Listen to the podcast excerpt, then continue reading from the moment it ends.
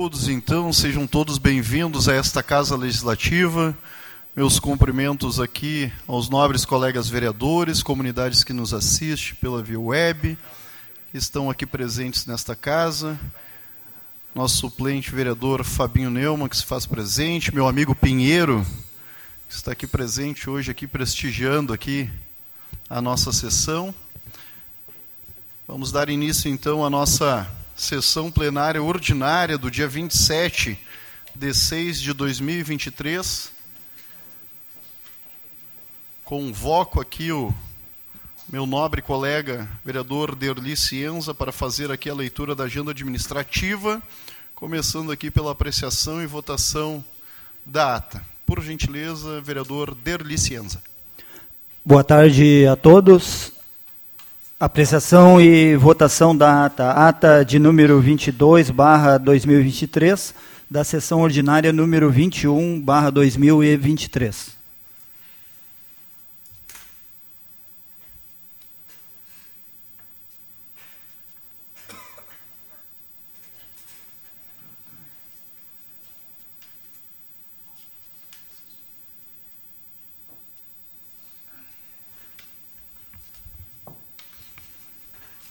Em discussão, a ata de número vinte e dois barra dois mil e vinte e três.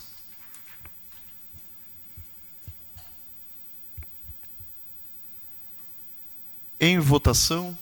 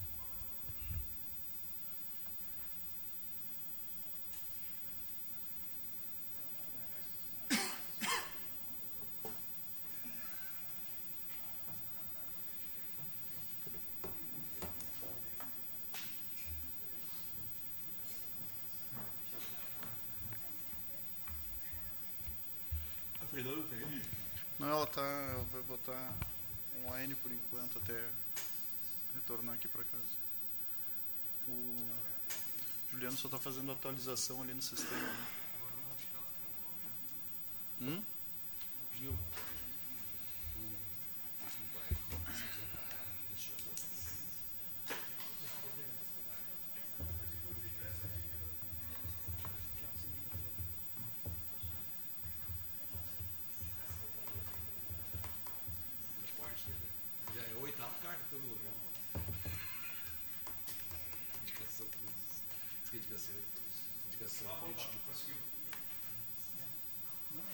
Aprovada, então, a ata. Seguimos para as correspondências recebidas, vereador Derli Cienza. Correspondências recebidas. Ofício de número duzentos e dezesseis barra dois mil e vinte e três da R G E, em resposta ao ofício número cento e cinquenta e seis barra dois mil e vinte e três desta Casa.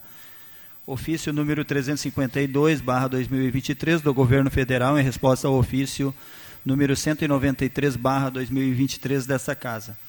E-mails do Governo Estadual em resposta aos ofícios número trezentos e quarenta e trezentos e quarenta e seis barra dois mil e vinte e três desta Casa. Ofício número zero vinte e dois barra dois mil e vinte e três da Caixa Econômica Federal de Esteio, em resposta ao ofício número trezentos e setenta e três barra dois mil e vinte e três desta Casa. Ofício número zero quarenta e oito barra dois mil e vinte e três do Governo Estadual, em resposta ao ofício número cento e oitenta e três barra dois mil e vinte e três desta Casa. Ofício número três mil duzentos e noventa e oito barra dois mil e vinte e três do Grupo Hospitalar Conceição, em resposta ao ofício número trezentos e quarenta e quatro barra dois mil e vinte e três desta Casa. Projeto de Lei Executivo número cento e setenta e cinco barra dois mil e vinte e três, que autoriza a abertura de crédito especial no orçamento da administração direta do município de Esteio para o exercício de dois mil e vinte e três. Projeto de Lei Executivo número cento e setenta e seis barra dois mil e vinte e três, que autoriza a abertura de crédito suplementar no orçamento da administração direta do município de Esteio. Projeto de Lei número cento e setenta e sete barra dois mil e vinte e três, que, que altera a Lei Municipal número sete mil oitocentos e setenta e dois, de quatro de agosto de dois mil e vinte e um. Projeto de Lei Executivo número cento e setenta e oito barra dois mil e vinte e três, que altera a Lei Municipal número oito mil duzentos e trinta e seis, de doze de setembro de dois mil e vinte e dois. Foram essas correspondências recebidas, senhor presidente.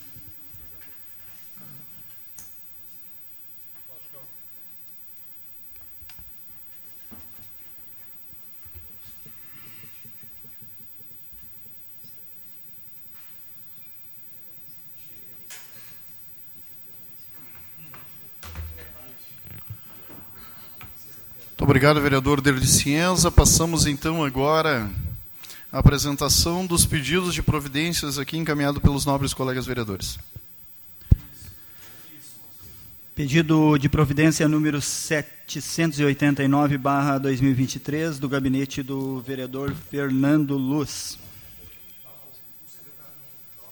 Requer que seja enviado ofício ao executivo... Ah, tá certo. É... Também o pedido de providência setecentos e noventa e cinco. Em discussão, os pedidos de providência do nobre colega vereador Fernando Luz. Seguimos. Pedido de providência do gabinete da vereadora Fernanda Fernandes é o de número setecentos e noventa barra dois mil e vinte e três. Em discussão, pedido de providência da nobre colega vereadora Fernanda Fernandes. Seguimos. Pedido de providência número setecentos e noventa e um barra dois mil e vinte e três, do gabinete do vereador Léo Damer. Em discussão, pedido de providência do nobre colega vereador Léo Damer. Seguimos.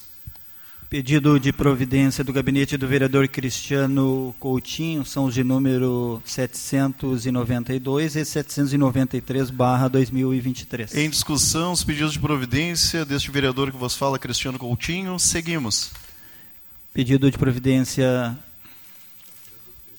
do gabinete do vereador Derli Cienza é o de número setecentos e noventa e quatro barra dois mil e vinte e três. Em discussão, os pedidos de providência do nobre colega vereador Derli Cienza. Seguimos. Apresentação e votação das demais proposições. Passamos agora, então, à apresentação e votação das demais proposições encaminhadas aqui pelos nobres colegas vereadores desta casa. Por gentileza. Requerimento de projeto de urgência, número vinte e três barra dois mil e vinte e três, do gabinete do vereador Derli Cienza. Os vereadores que abaixo subscrevem requerem, após cumpridas as formalidades regimentais e ouvido do outro plenário, seja dado regime de urgência ao projeto de lei número cento e setenta e dois barra dois mil e vinte e três, que autoriza a abertura de crédito suplementar no orçamento da administração direta do município de Esteio. Em discussão, o requerimento de projeto de urgência de número vinte e três barra dois mil e vinte e três. Em votação.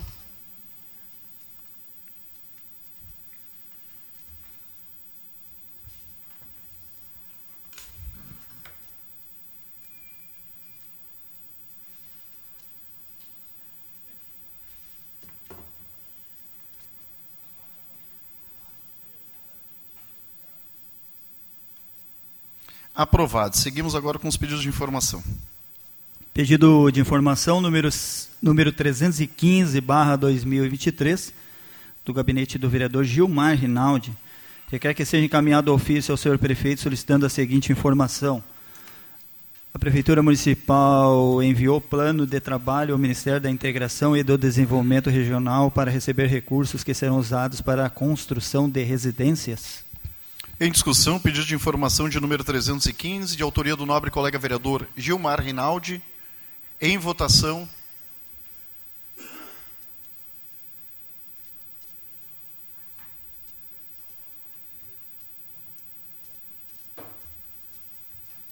Aprovado. Seguimos. Pedido de informação também do gabinete do vereador Gilmar Rinaldi, de número trezentos e dezesseis barra dois mil e vinte e três. Requer que seja encaminhado ofício ao senhor prefeito solicitando informações sobre obras e ações no sentido de viabilizar alternativas propostas na Lei Municipal seis mil quinhentos e oitenta e quatro de dois mil e dezessete, Plano Diretor de Manejo das Águas Pluviais do município de Esteio, conforme segue, em quais pontos críticos foram executadas obras de microdrenagem proposta no anexo três, relatório das alternativas do referido plano, quais pontos críticos estão elencados com prioridade para obras de microdrenagem, qual a previsão de realização dessas obras, das alternativas propostas para a macro-drenagem dos arroios Sapucaí, Esteio e canal do cimento. E canal do cimento. Quais foram realizadas? Quais são prioridades? A previsão de realização de obras e ações especificamente sobre as pontes travessias do arroio Esteio na rua Érico Veríssimo com a rua Davi Canabarro e da rua Rio Grande com a rua Érico Veríssimo. A previsão de execução alternativa proposta no plano.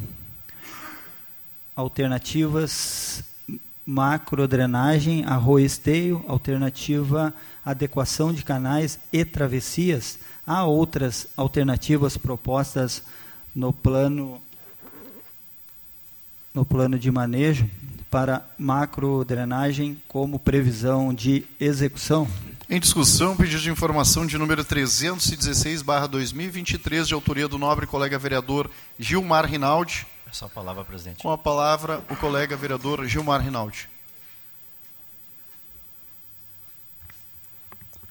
Prezado presidente Cristiano, demais parlamentares, é, amigos que estão acompanhando a sessão, todos nós ainda estamos muito impactados. Esta não foi a primeira enchente, todos nós sabemos, principalmente nós que já fomos de gestões anteriores, e provavelmente não será a última. Então, esse pedido é no sentido de analisarmos, né, enquanto Câmara de Vereadores, que é um poder legislativo da cidade, que aprova os planos, que aprova os projetos, e nesse caso o plano de drenagem foi aprovado, eh, vereadores, por unanimidade, pelos parlamentares que estavam aqui na época, foi investido em torno de um milhão e oitocentos em dois mil e dezesseis, para a gente ter esse diagnóstico, esse raio-x de todos os canais, de todos os arroios, de todas as redes, todos os postos de visita, todas as bocas de lobo. E eu estou trazendo essa informação aqui em relação à ponte da Érico Veríssimo, porque a ponte lá da Dona Isabel, perto do Pascolino, nós alargamos. E foi um dos principais pontos de estrangulamento agora, foi esta, esta ponte.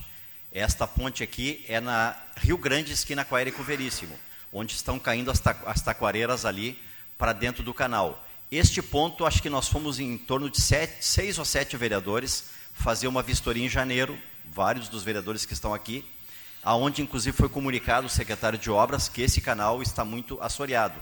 Só que agora agravou o problema, por isso que a, a, a, a Érico Veríssimo virou rio, né? Junto com o arroio, arroio eh, Esteio, a Érico virou um rio com uma correnteza imensa, aonde inclusive alguns funcionários aqui, muito guerreiros, ajudaram lá com a corda, eh, trazer os moradores, né, da Vila Nova e da Vila Navegantes para o lado de cá, coisa que também ocorria quando nós estávamos na gestão. Só que tem um agravante aqui, vereadores, por isso que eu estou trazendo essa imagem. Estão vendo aquele cano lá embaixo? lá? O cano da Érico Veríssimo, da Davi Canabarro, ele caiu lá embaixo no dia dezesseis é, deste mês, e ele ainda permanece ali. Então é preciso que haja uma limpeza com draga, com, com máquinas ali, nesse ponto, e que, possa, que, que a equipe técnica também, junto com, com, a, com a gestão, com o prefeito, possa analisar a viabilidade de fazer um alargamento desta galeria, porque isso vai ampliar a vazão, como ocorreu lá na, na, na Érico Veríssimo com a Dona Isabel. Isso é fundamental, alargar uh, as pontes, está no plano de drenagem, dragar os arroios, está no plano de drenagem. Então, esses dois pontos são os pontos fundamentais que dependem só da gestão. Por que, que eu não estou falando aqui de alargar na Presidente Vargas? Porque aí dependeria de projeto de engenharia, captação de recursos junto à Metroplan, captação de recursos junto ao Ministério das Cidades, como nós fizemos na época do D I C. Então, isso levaria mais tempo. Só que isso aqui são obras que levam um mês no máximo. Durante o mês de julho, agora, poderiam ser feitas pela experiência que a gente teve lá nos locais que eu citei. E isso é fundamental porque amplia a vazão no mínimo em um metro neste local. Se amplia a vazão em um metro, é um metro a mais de água no canal e menos um metro na Érico Veríssimo, que entra nas casas. Obrigado, vereadores.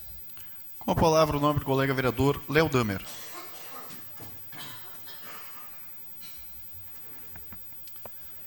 Senhor presidente, colegas vereadores, eu, Gilmar, quero assinar junto este requerimento, até porque questionar quais são as ações que estão acontecendo efetivamente previstas no Plano Municipal de Drenagem Urbana é essencial para este debate nas enchentes na cidade. Lembrando, a, a população precisa saber, o Plano Municipal de Drenagem Urbana, que previu várias ações de combate às enchentes, foi aprovado em dois mil e dezessete. E, Gilmar, em dois mil e dezoito, especificamente no dia três de abril, eu fiz exatamente a mesma pergunta. Informe o cronograma de obras e prazo de execução para a continuidade das obras estruturantes de combate a enchentes, e aí cita elas, alargamento de pontes, bacias de contenção e alargamento de leitos de arroio. Essas três ações... A macrodrenagem. A informação que eu recebi em dois mil e dezoito, da Secretaria Municipal de uh, Desenvolvimento Urbano e Habitação, da Prefeitura, assinado pelo prefeito Pascoal, é exatamente que não há cronograma para ações. Não há cronograma para ações em dois mil e dezoito e não foi feito nada mesmo. dois mil e dezoito para cá, isso fazem cinco anos. Então, em cinco anos não foi feito um alargamento de arroio consistente, não foi alargado Uh, nenhuma ponte e nenhuma bacia de contenção. Inclusive, hoje, quem assistiu o Jornal do Almoço sabe, foi dito exatamente isso pelo técnico do I P H da U R G S, quem pôde assistir, que parte das ações foram realizadas naquela época. De lá para cá, nada. Basicamente, e talvez esta mais importante, eu falei semana passada e vou falar porque esta é a ação importante. As bacias de contenção. Haviam áreas destinadas na, na divisa com Canoas, óbvio, é um volume alto de recursos, mas havia, sim, parceria e diálogo com Canoas e com a REFAP para executar obras de, de, dessa magnitude. seiscentos e cinquenta mil metros cúbicos. Gilmar lembrava, isso talvez seja talvez o tamanho do bairro Novo Esteio em bacia de contenção. Ou uma, para que a população entenda, é cavar um lago gigante, ou vários mini-lagos para a água escoar para lá e não vir para cá. Haviam estudos apontados, só que tem que ser feito um cronograma e tem que se buscar recurso. Infelizmente, em dois mil e dezoito não havia um cronograma e cinco anos depois não tinha um cronograma, não executaram nada, deu enchente. Temos que discutir seriamente em cima de dados concretos e hoje a R B S fez uma bela reportagem a esse respeito, aconselho a todos que assistam. Sem obras de macrodrenagem, bacias de contenção, sem alargamento de pontes, essas que o Gilmar mostra, inclusive, na esquina da minha casa, sem alargamento de leitos de arroio, não adianta vender que trocar canos no centro ia resolver o problema da enchente, como alguns apressados fizeram. É só olhar postagens antigas. Alguns apressados achavam que fazendo microdrenagem em ruas da região central ia resolver a enchente nas vilas. E também não adianta simplesmente pegar e fazer um debate... É, sobre, uh, de forma superficial. Então, espero que possamos discutir seriamente o problema das enchentes. Em discussão, pedido de informação de número treze... Em discussão, não, em votação, pedido de informação de número trezentos e dezesseis barra dois mil e vinte e três, então, de autoria do nobre colega vereador Gilmar Rinaldi.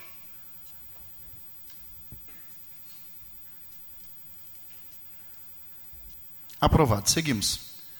Pedido de informação de número trezentos e dezessete barra dois mil e vinte e três, também do vereador Gilmar Rinaldi, requer que seja encaminhado um ofício ao senhor prefeito solicitando informações sobre o prazo previsto para a remoção dos detritos depositados pela Prefeitura de Esteio nos locais conhecidos como Chácara, ao lado da Escola Municipal de Educação Infantil Denise Bortolini, localizada na rua Taquara cento e vinte e cinco, bairro Olímpica, e no chamado Campo da Vila Esperança, localizado na rua Joceí da Silva Carvalho, bairro São José. Em discussão, pedido de informação de número trezentos e dezessete barra dois mil e vinte e três, de autoria do nobre colega vereador Gilmar Rinaldi. Em votação.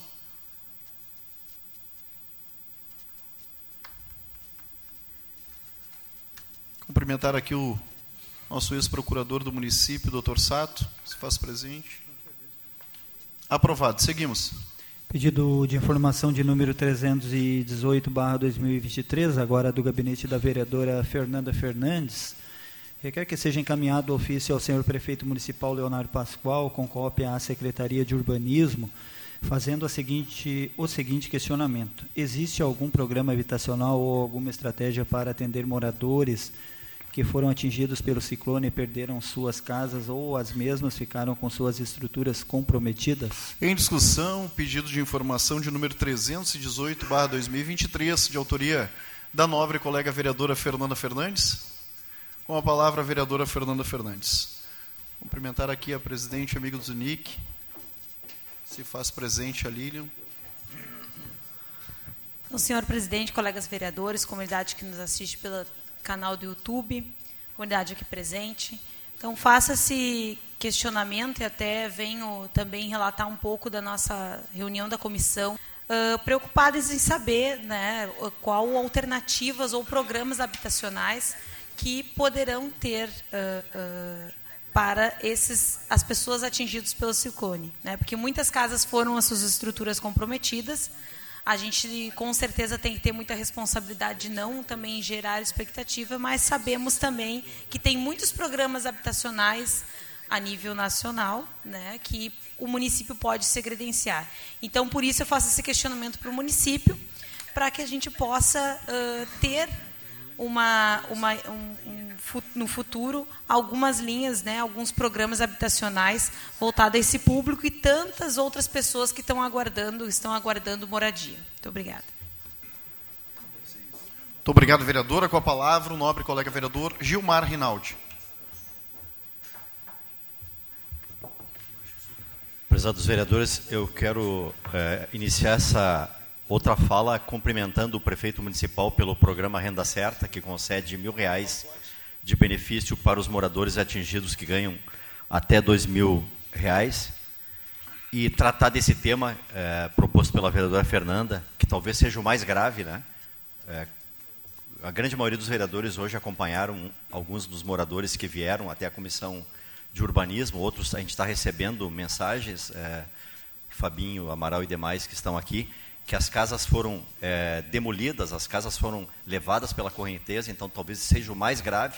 Claro que também perder os móveis é grave, e a gente que acompanhava na época que a gente estava na gestão, e acompanhamos agora também, a gente vê as pessoas desoladas, as pessoas chorando, as pessoas até com problemas de saúde mental. Então eu quero reforçar nesse tema é, é, da questão habitacional. As pessoas perderam tudo, não tem nem como receber um colchão, receber roupas, doações da prefeitura e voltar para o local, porque não tem mais moradia. E o município tem uma lei, o município tem uma lei que pode é, conceder o aluguel social por seis meses, por um ano, até o período de vir o recurso, então, do governo federal, mas hoje também o governo estadual lançou um programa, a Secretaria Estadual de Habitação lançou um programa que basta o município cadastrar as pessoas, mandar um laudo assinado por um técnico, que virão os recursos. Eu quero é, é, é, compartilhar com os vereadores aqui que alguns desses moradores foram até a Secretaria de Urbanismo e foram bem atendidos, foi feito o cadastro, mas agora, há pouco tempo antes da sessão, já recebi dois casos, um é o caso da Rio Grande, esquina com a Mário Quintana, e o outro da João Freiner, que foram até a habitação e foram orientados a ir na CUFA, no Parque Primavera, para receber o, o, é, o Renda Certa, dizendo que não tem programa habitacional, não tem mais kit. Então, está tendo informações desencontradas pelos técnicos, pela equipe da diretoria de habitação, e isso é ruim, porque uma pessoa é orientada corretamente... Como Permite foi... uma parte, vereador. Assim, só para fazer uma correção, nenhum momento foi também prometido kit, não existe mais esse, não estou esse dizendo serviço. Que não estou propondo Sim. kit. Estou uh, e propondo... por isso que a gente até, né, foi, foi informado na reunião que nós estamos orientando as pessoas a falar com o assistente social da Secretaria de Habitação para fazer um cadastro e aí eles analisarem qual a situação da pessoa e talvez um aluguel social. Está né, correto, vereadora. Nós não, nós não informamos na reunião. O que nós estamos, e nem pessoalmente, estamos informando para as pessoas irem até a habitação e, no mínimo, terem um atendimento, serem cadastradas. Porque se tem recurso estadual, se tem recurso federal, se tem é, é, o, o programa é, do aluguel social do município, é um programa, é uma lei. É uma lei que ninguém, ninguém rejeitou até, agora, até hoje. Nem a gestão anterior nossa, nem a atual gestão. Então, existe essa lei. Existe recurso no orçamento para essa finalidade. E na questão anterior das dragagens, dos alargamentos de pontes, o município pode usar para microdrenagem, para macrodrenagem, o fundo compartilhado da Corsã, que o município já recebeu mais de três milhões para esse fundo. Então, tem recursos. O que é preciso ter esses cronogramas e, no mínimo, gente, sensibilidade para atender as pessoas e dar um atendimento, né, com sensibilidade, com presteza, no mínimo. E não está sendo feito isso em alguns casos. Eu, eu elogiei o programa Renda Certa, estou elogiando os funcionários de várias secretarias que estão atendendo as pessoas. Agora, é inaceitável uma pessoa que a gente recebe aqui, seja no gabinete ou na comissão, a pessoa ir lá, um é atendido, é feito o cadastro, vereador, e o outro não é atendido. Em votação, o pedido de número trezentos e dezoito barra dois mil e vinte e três.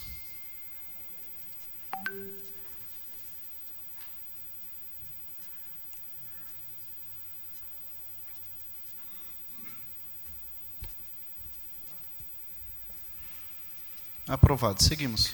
Pedido de informação de número trezentos e dezenove barra dois mil e vinte e três, do gabinete da vereadora Fernanda Fernandes, requer que seja encaminhado ofício ao senhor prefeito municipal Leonardo Pascoal, com cópia à Secretaria de Cidadania e Direitos Humanos, fazendo o seguinte questionamento: quanto e quais os C R A S que estão em funcionamento para atender as vítimas da passagem do ciclone? Quais os horários de funcionamento? Existe possibilidade de estender o horário de atendimento fora do horário comercial para contemplar as pessoas que trabalham e necessitam deste atendimento? Em discussão, o pedido de informação de número trezentos e dezenove barra dois mil e vinte e três, de autoria da nobre colega vereadora Fernanda Fernandes. Com a palavra, a vereadora Fernanda Fernandes.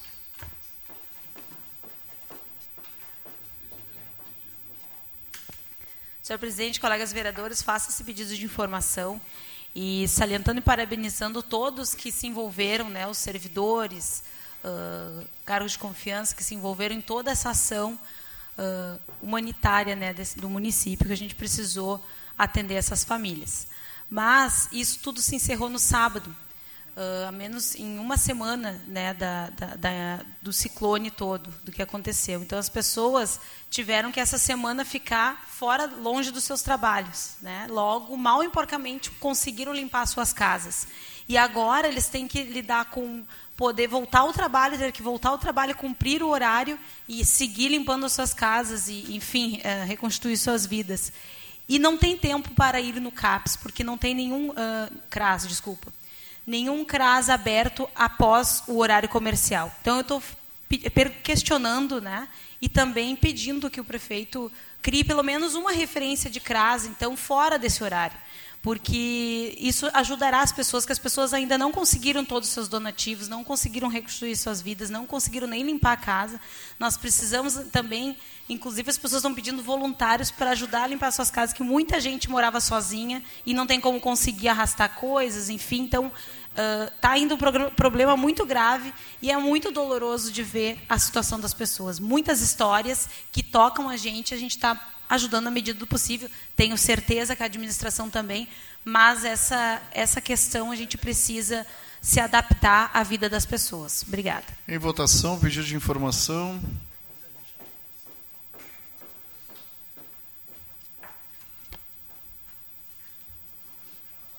Aprovado. Seguimos. Pedido de informação número trezentos e vinte barra dois mil e vinte e três, também do gabinete da vereadora Fernanda Fernandes, requer que seja encaminhado ofício ao senhor prefeito municipal Leonardo Pascoal, com cópia à Secretaria de Cidadania e Direitos Humanos, fazendo o seguinte questionamento: qual o objetivo do cadastro online?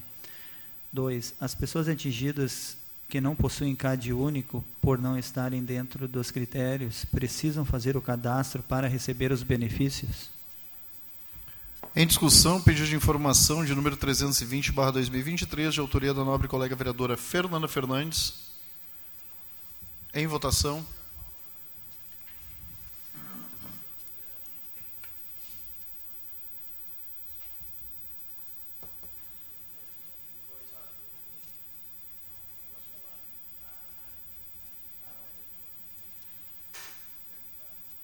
Meu sistema já está aprovado.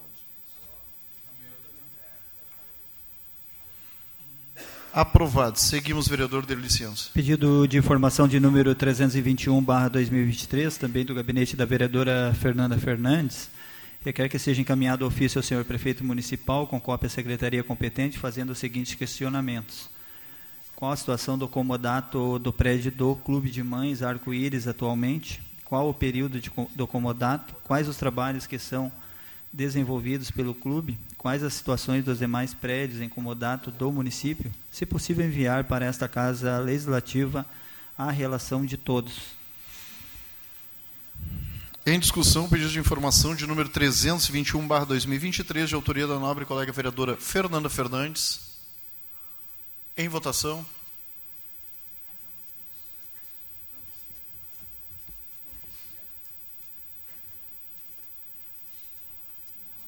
Aprovado. Seguimos. Requerimento para outros órgãos, agora do gabinete do vereador Fernando Luz, de número duzentos e vinte e oito barra dois mil e vinte e três, requer que seja encaminhado ofício para o governo federal a possibilidade de auxílio conforme especificado na legislação através de benefícios e ações de respostas que compreendam socorro, assistência às vítimas e recursos para a reconstrução da cidade de maneira célere, tendo em vista o reconhecimento federal da situação de emergência decretado no município de Esteio no dia dezesseis de junho de dois mil e vinte e três. Em discussão, requerimento para outros órgãos de número duzentos e vinte e oito barra dois mil e vinte e três, de autoria do nobre colega vereador Fernando Luz.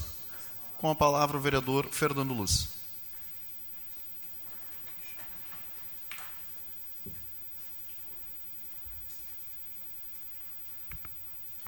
Excelentíssimo presidente, muito boa tarde, bom início de noite a todos que nos acompanham. O objetivo desse requerimento, é, justamente como foi falado, é buscar um auxílio do governo federal, né, auxílio financeiro, dentro daquilo que, que é possível. Existe uma lei, a lei doze mil seiscentos e oito de dois mil e doze, né, uma lei que fala, que trata sobre essas situações de emergência, né, estado de calamidade, enfim, né, os possíveis benefícios e a forma como isso é feito, né. Nessa lei, ela estabelece que, para que ocorra um auxílio do governo federal, uh, os municípios ou o estado precisam fazer uh, planos de trabalho, certo? E hoje eu me informei que o município de Esteio elaborou dois planos de trabalho, né, um no âmbito da assistência social, que eu acho que nesse primeiro momento é fundamental, e outro no âmbito de, de infraestrutura, né, de reconstrução, de limpeza, né, investimentos em infraestrutura na nossa cidade. Tá? Uh, eu já vi várias declarações aí, uh, do próprio presidente, inclusive, né, manifestando a sua boa intenção em, em contribuir com essas cidades aqui do, do estado que foram uh, profundamente impactadas. Eu já vi também uma... manifestações do próprio governo, do, do governador do estado do Rio Grande do Sul, governador Eduardo Leite, uh, demonstrando também que vai, vai existir um apoio por parte do governo no auxílio a essas, esses municípios, e, e eu entendo que é fundamental, fundamental que existam esses investimentos em infraestrutura e principalmente no âmbito da assistência social. Já foi falado aqui, né, das ações que foram feitas nesses últimos dias por parte do governo no âmbito municipal, que são importantes, né, o, o auxílio de mil reais para as pessoas, para as famílias com renda de até dois salários mínimos, os empréstimos de pessoa física, pessoa jurídica, né, o próprio cadastramento aí para recebimento de F G T S num prazo de dez dias, uh, que foi extremamente ágil, e isso com certeza ajuda aquelas pessoas ali que vão estar conseguindo fazer esses saques. A gente sabe que essas ações nada resolve, né, tudo que foi... toda a tragédia que aconteceu, mas tudo ajuda, né, principalmente para aquelas pessoas que foram uh, bastante impactadas e perderam muitas uh, seus bens, né, uh, nessa tragédia. Então, o objetivo desse requerimento é, é justamente esse, é buscar, né, formalizar esse pedido uh, de auxílio do governo federal através de investimentos aqui no nosso município, presidente. Com a palavra, o vereador Gilmar Rinaldi.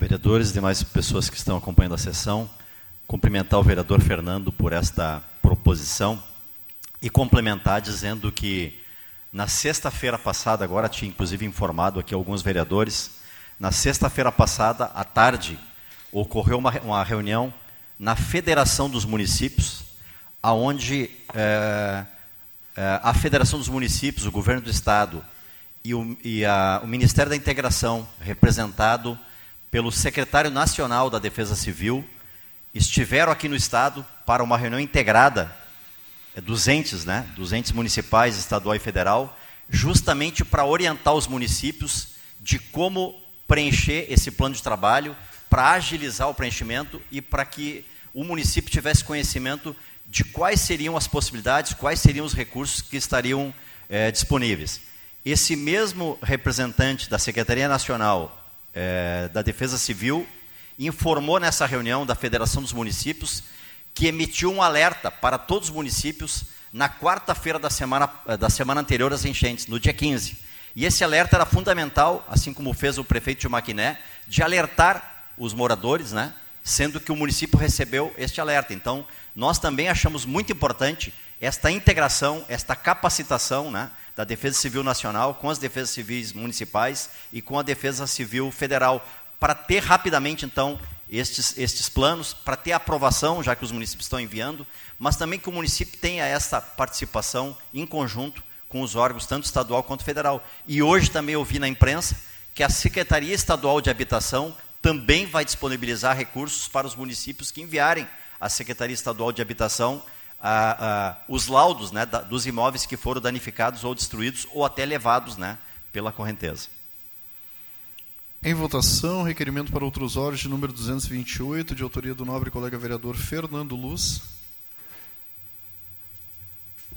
Cumprimentar aqui a nossa vereadora suplente Tita.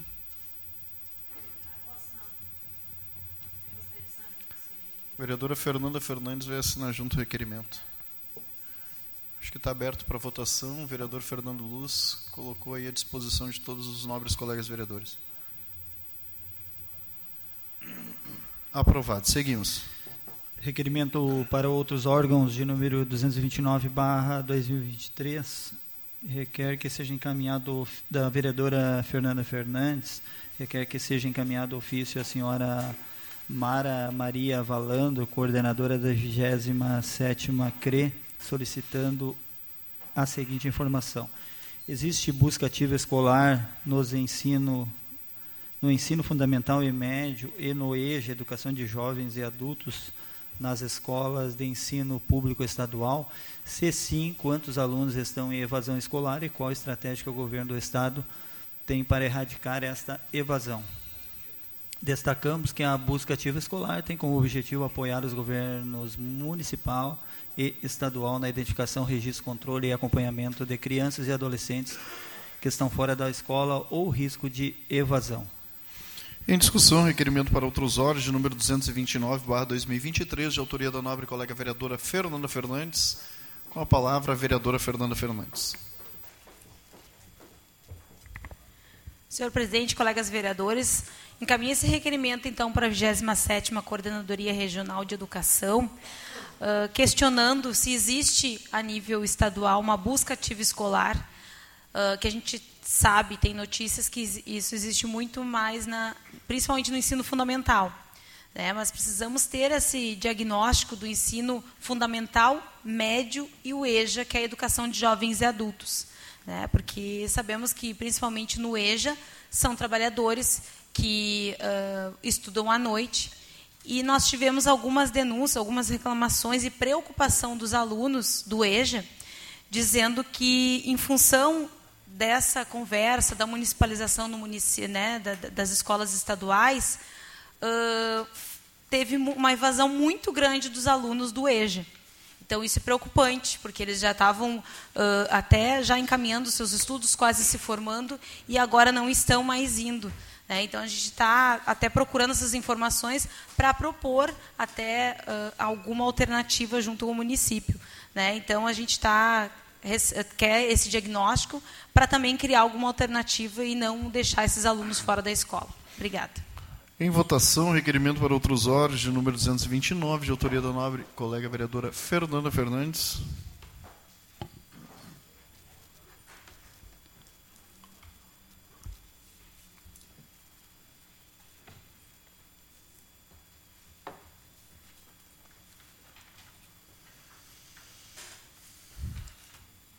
Aprovado. Seguimos. Requerimento para outros órgãos de número duzentos e trinta barra dois mil e vinte e três, também do gabinete da vereadora Fernanda Fernandes. Requer que envie ofício à Secretaria de Obras Públicas do Rio Grande e também do vereador Gilmar Rinaldi. Requer que envie ofício à Secretaria de Obras Públicas do Rio Grande do Sul, solicitando viabilidade de empréstimo de escavadeira hidráulica, draga e operador para mutirão de limpeza e desassoreamento dos arroios de esteio.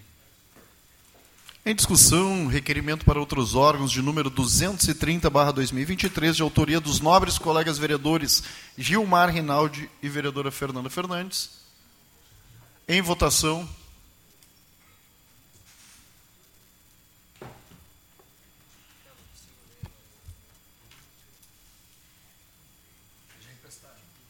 Aprovado. Seguimos. Requerimento para outros órgãos de número duzentos e trinta e um barra dois mil e vinte e três, agora do gabinete do vereador Marcelo Corrauch, requer que seja enviado ofício ao governo do Estado, solicitando que eu mesmo pressione o governo federal para implantar as medidas do sistema de proteção de enchentes apontadas no estudo hidrológico da B R quatrocentos e quarenta e oito. Em discussão, requerimento para outros órgãos de número duzentos e trinta e um barra dois mil e vinte e três, de autoria do nobre colega vereador Marcelo Corrauch. Uma palavra, o vereador Marcelo Corros.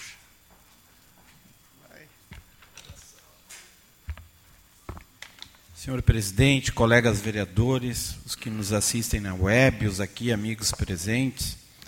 É, senhor presidente, pedi para o Gabriel colocar esse mapa. É, Esse meu pedido para o governo do Estado não é a primeira vez que eu faço. Eu já fiz várias vezes, reiterei pedidos, né, porque eu entendo que a luta contra as enchentes não é só quando acontece a enchente. A luta contra as enchentes tem que ser o ano todo, inclusive quando os rios estão secos, os arroios também. Então, é uma luta uh, que trago comigo sempre, porque sou oriundo ali da São José e sei o sofrimento de amigos, familiares, da minha família, enfim, de de tantas pessoas que perdem tudo várias vezes. Mas eu estou pedindo, mais uma vez, apoio do governo do Estado, porque o que o DENIT fez com o esteio é um crime. O DENIT fez um crime. Ali vocês estão vendo, sugestão do sistema de proteção contra as cheias. No arroio Esteio e no arroio Sapucaia, aquela linha tracejada eram para ser diques auxiliares para a água correr mais livre e mais rápido. Lá, num pontinho vermelho que vocês veem no final do arroio Esteio e no arroio Sapucaia, era para ser casas de bomba. Casa de bomba no arroio Esteio, casa de bomba no arroio Sapucaia, para quando tivéssemos grandes volumes de chuva, empurrar mais a água para o Rio dos Sinos, porque o Rio dos Sinos é enorme. O Rio dos Sinos suporta muita água, vindo de várias regiões, mas suportaria uma casa de bomba empurrando. Por quê? Porque se o fluxo do arroio começa a trancar e tranca no talude da quatrocentos e quarenta e oito, existe um efeito dominó ao contrário. A água começa a extravasar aqui dentro da cidade. Não precisa ser técnico, engenheiro, civil, engenheiro, o que for, né? É meio óbvio que a água vai procurar espaço. Quando ela bate lá no talude e não tem como sair para o Rio dos Sinos, ela vai represar no lado de cá, que é Esteio. Então, também tem uma imagem de um túnel linear, que depois eu vou falar num, num outro requerimento, aquilo ali. Depois eu vou, eu vou falar sobre esse túnel linear que foi colocado em prática na B R cento e um, em Santa Catarina. Mas então, uh, senhores, uh, a gente já oficiou Ministério Público Federal, FEPAM, Governo do Estado, Assembleia Legislativa, e, incrivelmente, as pessoas continuam omissas. Então, tem que haver ações municipais? Sim, tem que haver ações municipais. Não estou dizendo que não existe responsabilidade municipal. Mas tem que haver interferência do Estado junto ao governo federal, porque isso é um problema da região metropolitana. Gente, a lagoa em Esteio, a lagoa em Canoas, a lagoa em São Leopoldo, a lagoa em Sapucaia, a laga em Gravataí, a laga em Cachoeirinha. Ou seja, vocês imaginam o, os milhares de prejuízos para tanta gente, tantas famílias. Já vou concluir, senhor presidente. Então, estou pedindo aqui, mais uma vez, que o governo do Estado interceda nessa falta de responsabilidade, nesse crime que o DENIT comete com a cidade de Esteio. Muito obrigado, vereador Marcelo. Com a palavra, o nobre colega vereador Sandro Severo.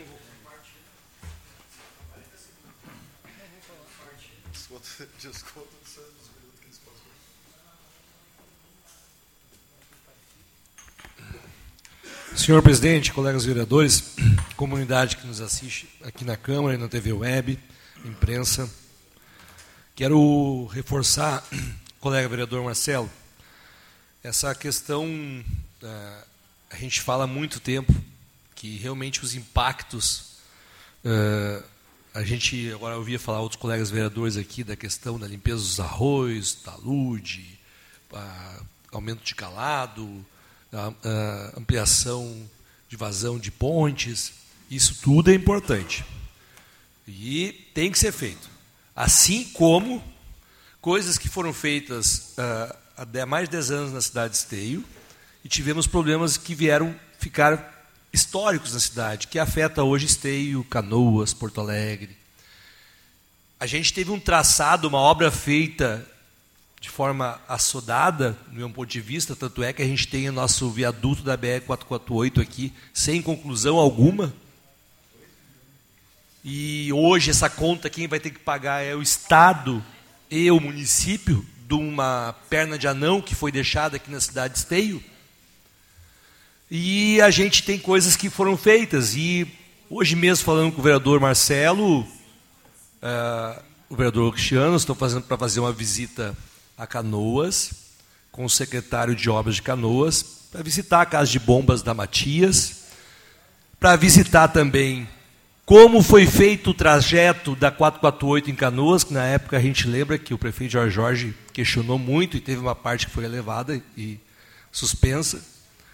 Para a gente também, junto com isso, Marcelo, entender o que pode ser melhorado dentro da cidade e qual é a responsabilidade que o governo federal tem sobre essa obra. E independente do presidente X ou do presidente Y, o DENIT é uma instituição federal e deve ser responsabilizada, sendo X ou Y presidente, como tal, pela execução da obra, que afetou diretamente, Fabinho, os moradores da cidade de Esteio, da Vila Navegantes, da São José, Três Marias, Centro, Liberdade. Então, são vários fatores, vereador Marcelo. Eu quero uh, reforçar e pedir para assinar junto esse requerimento que o senhor está encaminhando. Está à disposição de todos os vereadores. Porque eu acho que esse momento é da gente estar unido aqui, para encerrar, presidente, pensando em, não em criticar mais, mas pensando em soluções, apontar os erros, e aqueles que têm os erros apontados, que paguem por os seus erros aqui, e que consertem os seus erros. Obrigado. Em votação, o requerimento para outros órgãos do nobre colega vereador Marcelo Corros. É, o sistema ele não aceita depois do primeiro... Se encerrou o primeiro... Se encerrou o primeiro inscrito. Peço que o senhor... Não, senhor. O senhor se inscreveu depois, quando o senhor estava falando. Peço, até se no próximo requerimento, o senhor se inscrever ali. Aí o senhor se inscreve ali, só para a gente não... Em votação, então, o requerimento para outros órgãos, o nobre colega vereador Marcelo Corros.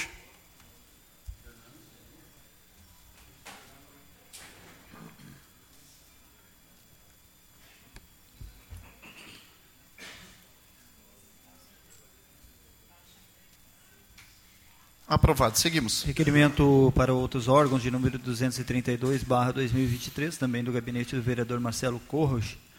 Requer que seja enviado ofício ao governo do Estado solicitando que nos informe o que será feito nos estudos da Metroplan, que custaram dois milhões de reais, que visam, visavam encontrar soluções para o problema das enchentes na região metropolitana. Em discussão, um requerimento para outros órgãos de número duzentos e trinta e dois, de autoria do nobre colega vereador Marcelo Corros. Com a palavra, o vereador Marcelo Corros.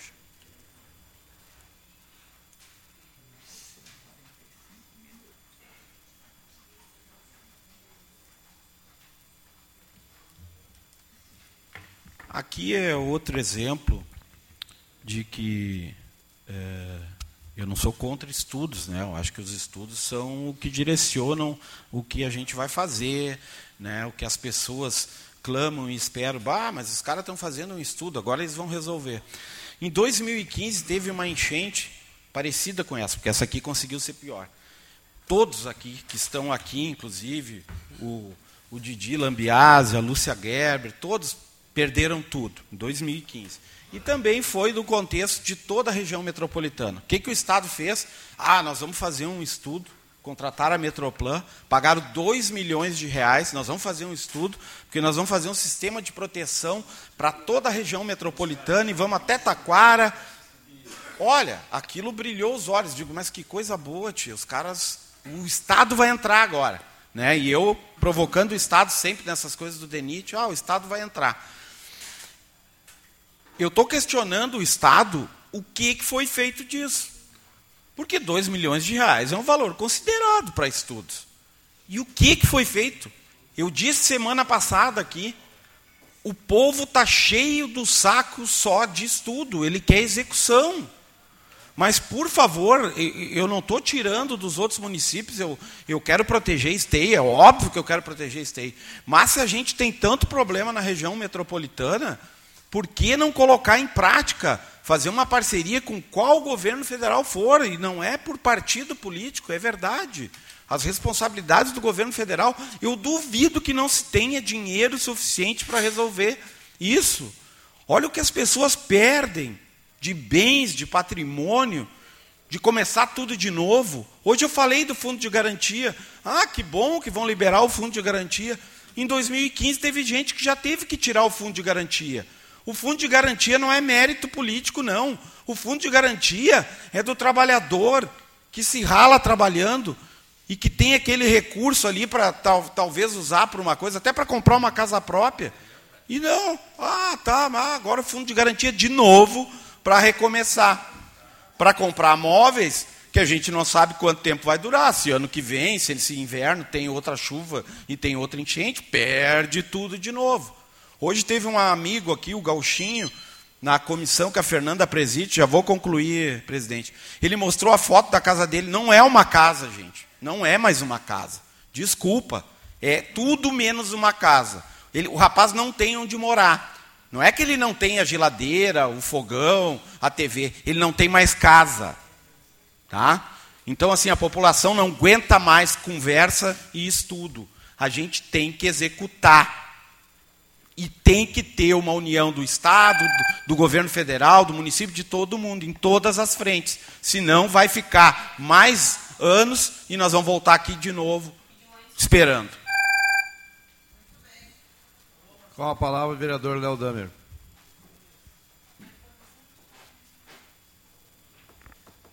Senhor presidente, eu votei a favor e também faço questão, vereador Marcelo, de até ter essas informações que o senhor tem a respeito das casas de bombas é, é, da quatrocentos e quarenta e oito, até porque nós temos que fazer um debate técnico, né, e trazermos as questões mais uh, detalhadas possíveis à luz do debate público. Eu, por exemplo, eu entendo que tanto o Arroio Esteio como o Arroio Sapucaia, quando eles atravessam a quatrocentos e quarenta e oito, o vão é muito mais largo do que quando ele atravessa a B R cento e dezesseis, o Transurb, a antiga linha férrea, e muito mais largo do que a ponte da esquina da minha casa.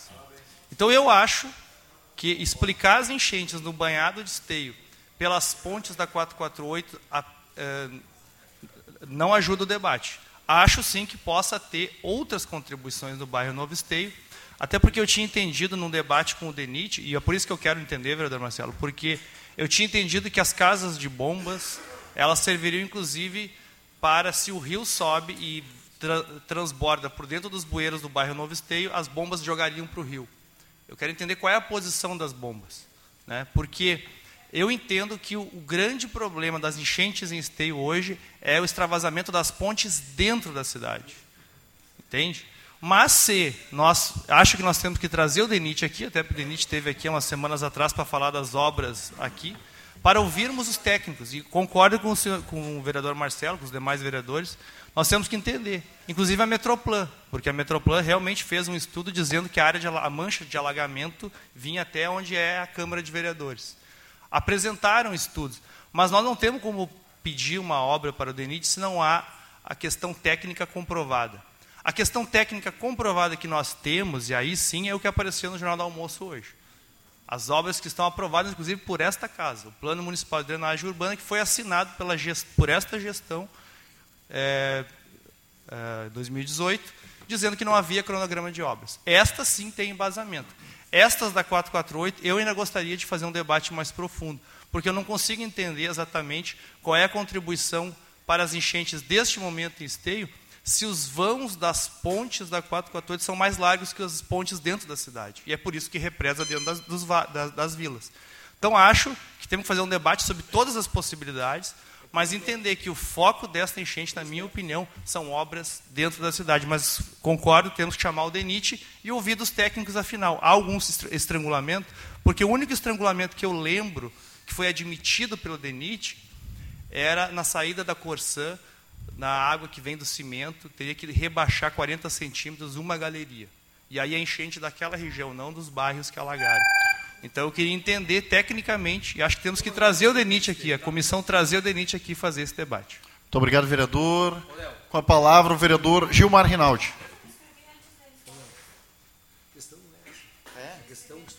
Vereadores, demais pessoas que estão acompanhando a sessão, esse debate proposto, Marcelo, por todos aqui, cada um propôs uma, uma ação, todos são muito importantes. Então, eu entendo que todos devem ser feitos. Nem todos vão ser feitos ao mesmo tempo. Nós tiramos cento e duas famílias do Pascoalini até o final da Rio Grande. Tiramos praticamente trinta aqui na Teodomiro, que estão muito felizes lá no bairro Jardim das Figueiras. É, reassentamos em torno de quarenta famílias lá no Jardim das Figueiras. Estão lá, perto do posto de saúde do Votorantim. Tem que continuar tirando famílias que estão a cinco metros do arroio, aqui na Vila Ezequiel, na Rua Jacarandá, do outro lado da Teodomiro. Nós tiramos do lado de cá, tem que tirar do lado de lá. Tem que tirar famílias. É, tem que continuar tirando famílias na Vila Esperança, na Rua Taquara. Tirando essas famílias da parte, da parte da lateral do arroio, tem que alargar o arroio, aprofundar o arroio. Os arroios estão cheios de pedra, como mostrei na, na foto anterior, cheios de cano, cheios de árvore, tem que dragar os arroios. Isso não depende do DENIT, depende do município. É, nós compramos uma área de cinco mil metros quadrados vereadores, em, dois, eu, em só, dois mil e dezesseis. Só uma licencinha, vereador Gilmar. Eu vou pedir para que vocês se atenham à questão do requerimento em específico, para a gente não fugir um pouquinho aqui da questão de assentamento, que aqui nós temos, tratando aqui, na verdade... Do DENIT. É, é, do DENIT. DENIT. Tá, vou só complementar, então. É, essa informação, nós compramos uma área de cinco mil metros, fica logo após a Escola Planalto, na João Paulo, esquina com a Boqueirão, à direita do lado da torre. Então tem um local para reassentar as famílias. E reassentando as famílias, você alarga o arroio. O DENIT, eu quero falar agora sobre o DENIT.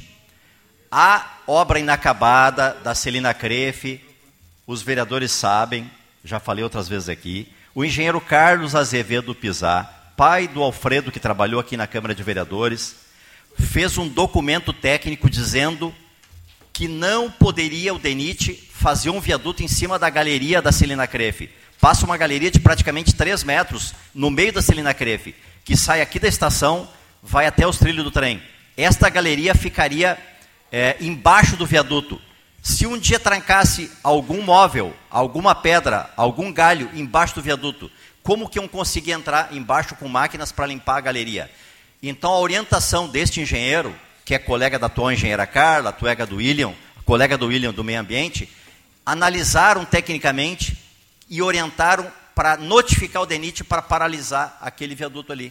Porque, na época, também o Novo Esteio ficou submerso às enchentes em dois mil e quinze. É nesse sentido que foi feito aquele requerimento, um requerimento técnico. Agora, eu quero complementar para encerrar. O DENIT tem recursos. O governo federal tem recursos, o governo do estado tem recursos, o governo municipal tem recursos, até porque, há um ano atrás, o, o, o governo do estado ofereceu quinhentos milhões para o DENIT terminar obras. Agora repassou já, repassou já para o município de Esteio seis milhões para terminar o viaduto. Então tem que estabelecer um calendário, um cronograma do que, que é prioridade, do que, que depende só do município. Dragar o arroio depende só do município. Conclua, alargar pontes aqui, que a enchente começou aqui, aqui na São José e na Vila Navegantes. Não depende de outro ente.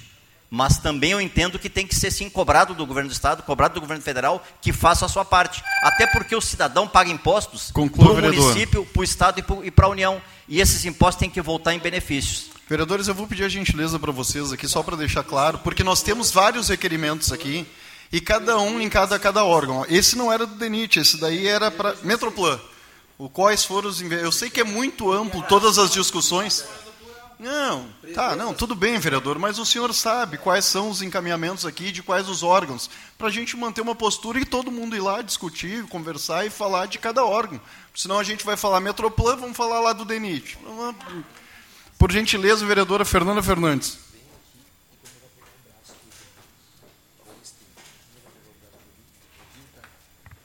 Então, senhor presidente, colegas vereadores, uh, o tema é amplo, né? Vou meter o tema do estudo, enfim, né? Então, da Metroplan. Eu mesma acompanhei algumas discussões da Metroplan e vejo que eles fugiram muito do objetivo e virou só num relatório de papel, e isso não foi articulado com os municípios, e eu acho que é isso que faltou, né? E até nos, nos próximos requerimentos, uh, eu peço um estudo, porque... Na verdade, Marcelo, eu entendo que tu diz que o pessoal está cansado de estudo. Não acho que uh, é muito investimento uh, num estudo, né? Porque vocês viram que é dois milhões, enfim. Mas, diante de todos esses, esses levantamentos, estudos, pesquisas que foram feitas ao longo desses anos, tem que confrontar essas informações. E isso não foi feito. E precisa ser feito por técnicos. Nós somos vereadores, precisamos uh, representar a população aqui, saber dos anseios, sabemos, mas não somos técnicos. A gente não vai saber se é melhor casa de bomba, se é melhor alargamento, se é melhor, ou qual prioridade, uh, uh, qual a, a obra mais prioritária. A gente não vai saber. Então, precisa sim, eu peço, na, na próxima, né, uh, nos próximos requerimentos, que se faça uma ampla discussão a nível região metropolitana. Porque daqui a pouco a gente vai estar enxugando gelo aqui em Esteio, fazendo só pensando em Esteio, atuando em Esteio, né? E, e daqui a pouco as, as, todos sabem também que nós recebemos águas de outros municípios também, e também precisam estar fazendo essa discussão e ações, né? Porque a gente, senão a gente vai só enxugar gelo aqui no nosso município. A gente precisa confrontar essas informações, ver com técnicos o apontamento e cobrar aí, depende de nós, a execução disso, seja de qual, qual órgão for, né? Então, a gente precisa uh, uh, cobrar, né? E não falar só por esteio, falar diante de tudo que está acontecendo. Por exemplo, o estudo de, de dois mil e cinco não cabe mais para dois mil e vinte e três. Né? De dois mil e cinco para cá foram construídos uh, condomínios, por exemplo, em lugares que poderiam ser bacias de contenção. Mas, enfim, foram construídos, é uma, é uma realidade hoje, a gente precisa ter outras alternativas. Então, eu defendo, sim, uma análise mais técnica, uma discussão ampla com outros municípios da região metropolitana, mas para que a gente tenha ações eficientes para uh, evitar próximas catástrofes. Obrigada. Em votação, requerimento para outros órgãos de número duzentos e trinta e dois, de autoria do nobre colega Marcelo Corros.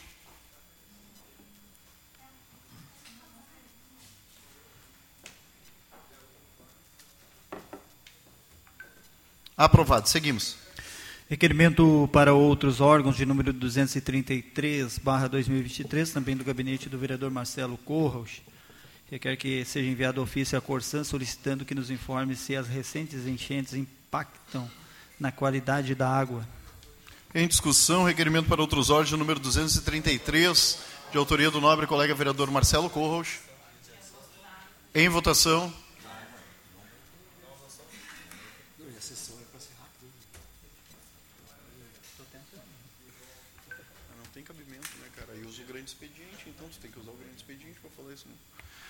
Aprovado. Seguimos. Requerimento para outros órgãos de número duzentos e trinta e quatro barra dois mil e vinte e três, também do gabinete do vereador Marcelo Corros. Requer que seja enviado ofício ao DENIT solicitando que nos informe quando o mesmo vai disponibilizar o sistema de proteção contra cheias que ele mesmo propôs nos estudos de concepção da B R quatrocentos e quarenta e oito no trecho Esteio, nos arroios Esteio e Sapucaia do Sul. Em discussão, requerimento para outros órgãos de número duzentos e trinta e quatro barra dois mil e vinte e três, de autoria do nobre colega vereador Marcelo Corros. Com a palavra o vereador Marcelo Corros. Vereadores, só para deixar claro, eu não tirei da minha cabeça aquela história. Isso aí que vocês estão vendo aí na tela é o estudo de viabilidade técnica, econômica, ambiental e hidrológico da B R quatrocentos e quarenta e oito. E está lá aquele sistema que eu mostrei para vocês. Ou seja, teve algum engenheiro que, quando da construção da via, olhou e viu que precisava disso que eu falei, diques auxiliares e casa de bomba, sistema de proteção de enchentes. Se não tem o sistema, não tem proteção de enchente, é óbvio. E se não tem proteção de enchente, o que, que acontece? Enchente em esteio. Então, assim, ó, tá lá, tá claro, eu mostrei, claro, só um mapa, isso é a capa, né? É um camalhaço de engenharia que demonstra tudo isso.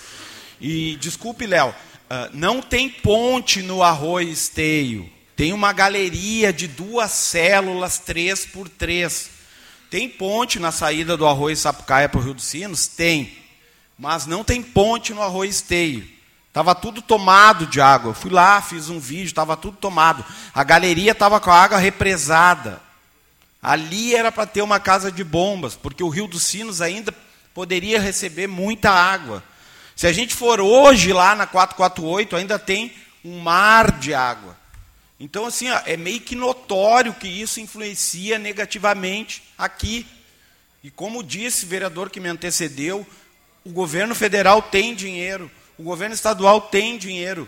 Isso é um problema da região metropolitana. É óbvio que nós estamos aqui para defender esteio, defender os nossos, mas a gente recebe mesmo contribuição de vários municípios. A erre esse cento e dezoito foi feito, foi duplicado, a drenagem cai no arroio esteio, e o arroio esteio foi o primeiro a transbordar. Choveu duzentos milímetros, choveu, mas era meia-noite, o arroio esteio estava botando para fora. Não tinha chovido ainda os duzentos milímetros. Então, tem consequência de outros locais. O Guajuviras de Canoas larga água no arroio Sapucaia. Esse tal estudo da Metroplan previa uma grande bacia em Canoas que fica guardando mato de eucalipto, enquanto as pessoas aqui ficam com água na boca. É isso que acontece. Existe uma irresponsabilidade também dos nossos vizinhos, que não estão nem aí, a água está indo para esteio. Esteio é uma bacia de contenção dos outros municípios. Esteio fica embaixo d'água. Então a Petrobras, com todo aquele mato, com todo o dinheiro que tem, além de largar a poluição, larga o Guajuviras com toda a água que vem dos condomínios novos aqui para o Sapucaia. Então vamos ser realistas, gente. Tem muita coisa para ser feita, sim. E não é só coisas aqui dentro do município. Vamos fazer, tem que fazer.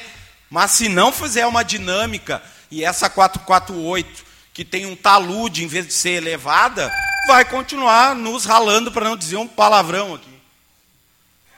Com a palavra, o vereador Francisco Alves.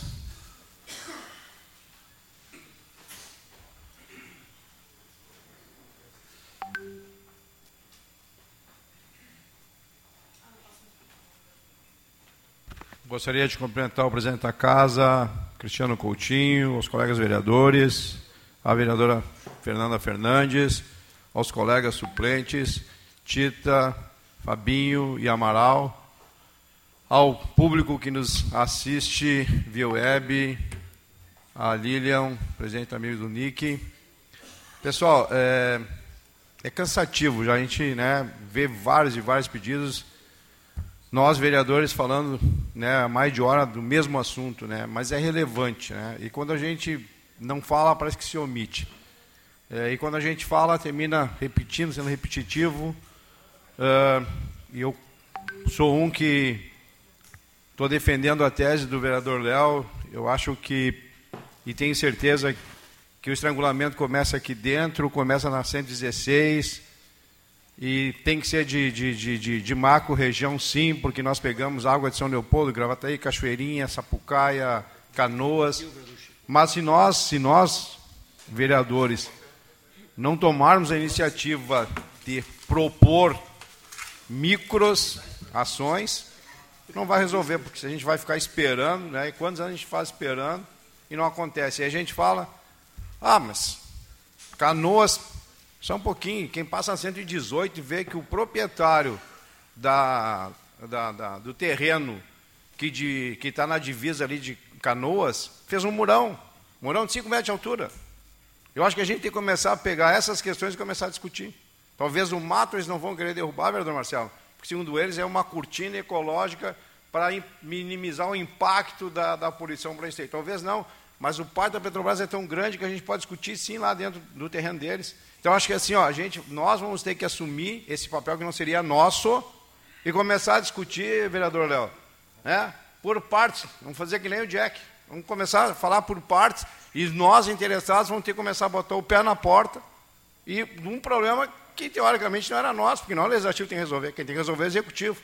Mas eu, eu sugiro, sim, quero estar junto com esse grupo que vai a Canoas para a gente começar a discutir, sim, né? Mas discutir de uma outra forma. Se até agora a gente não conseguiu a forma para resolver, se nós continuar com a mesma proposta, nós vamos ter as mesmas respostas. Eu acho que a gente tem que mudar a proposta, nos unirmos e ir atrás para tentar, sim, uma solução. Muito obrigado, vereador Francisco. Com a palavra, o nobre colega vereador Léo Damer.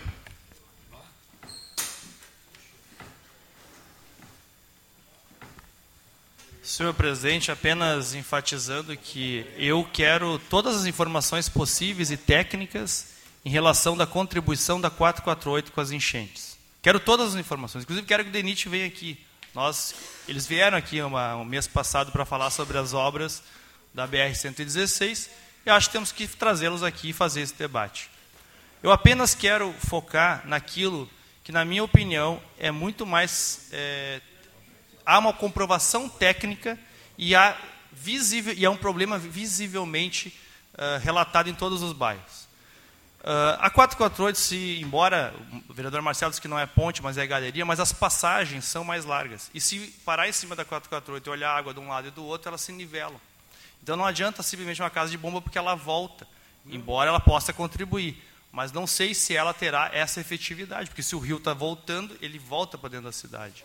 Agora, esta enchente especificamente, e é isso que eu quero dizer, esta enchente especificamente que aconteceu em Esteio, quem parou em cima da ponte da Rio Grande, na esquina da minha casa, e olhou de um lado e o outro, e a água com a diferença de um metro quase, sabe que há um estrangulamento. Isso é que eu estou falando, vereador Marcelo. Se tu para numa ponte, tu vê a água vindo um metro mais alta que lá embaixo, é porque tem um estrangulamento. Isso é visível. Lá na quatrocentos e quarenta e oito não tinha essa diferença de nível. Por isso que eu estou dizendo que esta enchente não basta simplesmente criar uma celeuma da quatrocentos e quarenta e oito. Vamos trazer os técnicos aqui. Se tem que botar mais uma galeria, mais duas, tem que botar as bombas, que bom, vamos fazer. Mas eu lembro que esse debate foi feito lá em dois mil e quinze e o DENIT veio e disse que não ia botar as bombas me, porque não precisava, porque não estava no projeto. Se eles tiverem que botar, beleza, vamos pressionar. Mas nós temos que se ater àquilo que, na minha opinião, é muito mais palpável. Nós enxergamos o estrangulamento e nós sabemos que a enchente foi dentro da cidade. E, e a água não passava por dentro da cidade de Esteio. Por isso que eu estou falando. Inclusive, é isso que eu quero dizer.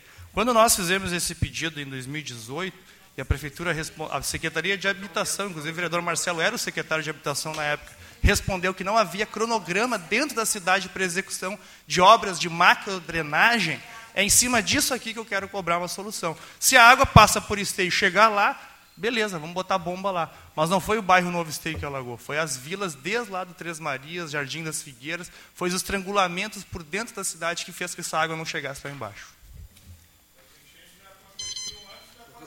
Com a palavra... Então, em votação, o requerimento de número duzentos e trinta e quatro do nobre colega vereador Marcelo Corro.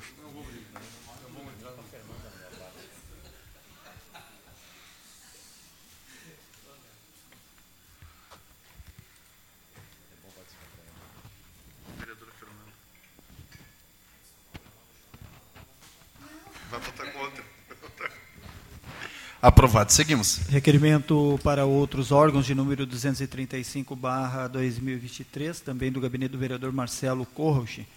Requer que seja enviado ofício ao DENIT solicitando que o departamento instale túneis liner no talude da B R quatrocentos e quarenta e oito para que melhore a vazão para o Rio dos Sinos em dias de grandes precipitações. Em discussão, requerimento para outros órgãos de número duzentos e trinta e cinco, do nobre colega vereador Marcelo Corros. Com a palavra, o vereador Marcelo Corros. Eu ouvi dizer um murmurinho, uma rádio boliviana, que as enchentes aconteciam antes da quatrocentos e quarenta e oito.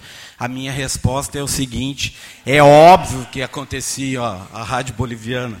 É óbvio que acontecia as enchentes, mas a proporção das enchentes depois da quatrocentos e quarenta e oito está cada vez pior. Então, assim, ó, desculpem, né, se existem defensores da quatrocentos e quarenta e oito, eu respeito. Eu prefiro ficar com o lado de esteio. Eu vou continuar batendo na quatrocentos e quarenta e oito, sim. E não estou chutando, e não foi porque foi a Dilma que inaugurou a quatrocentos e quarenta e oito, não. Eu já batia naquela época.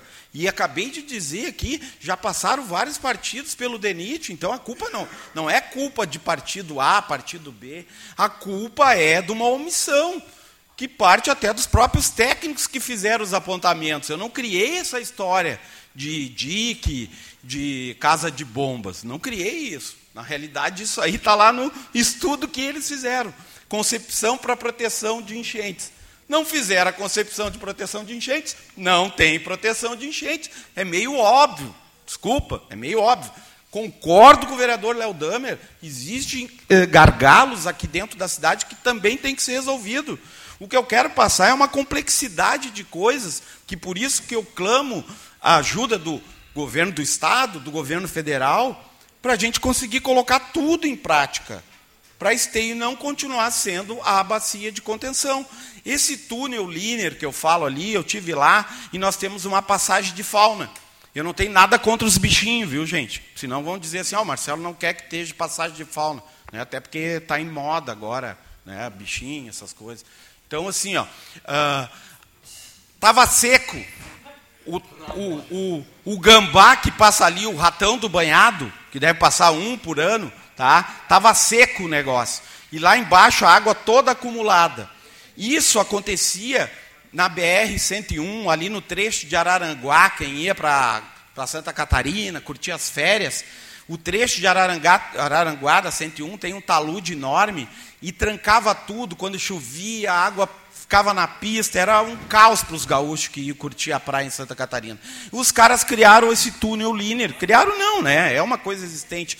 E furaram por baixo, né? E o que, que acontece? Quando chovia muito, a água passava, parou de transbordar na B R cento e um. É uma ideia, eu não sou engenheiro. Eu estou dando ideias, porque acredito que pode continuar salvando os bichinhos, mas eu quero que salve as pessoas de esteio também. Em votação, requerimento para outros órgãos do nobre colega vereador Marcelo Corros.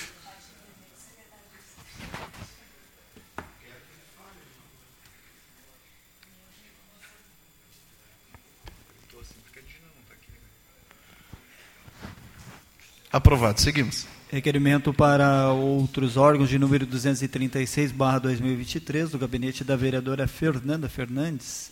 Requer que seja encaminhado ofício ao governo do Estado com cópia ao I G P R S, solicitando que seja realizado um mutirão para a emissão de documentos dos moradores da cidade de Esteio, que foram impactados e tiveram seus documentos perdidos e ou destruídos na passagem do ciclone dos dias quinze e dezesseis do seis.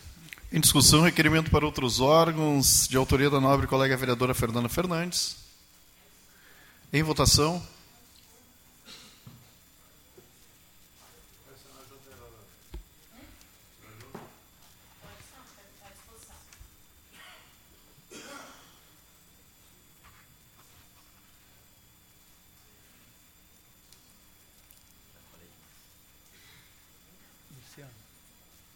Aprovado. Seguimos. Requerimento para outros órgãos de número duzentos e trinta e sete barra dois mil e vinte e três, também do gabinete da vereadora Fernanda Fernandes.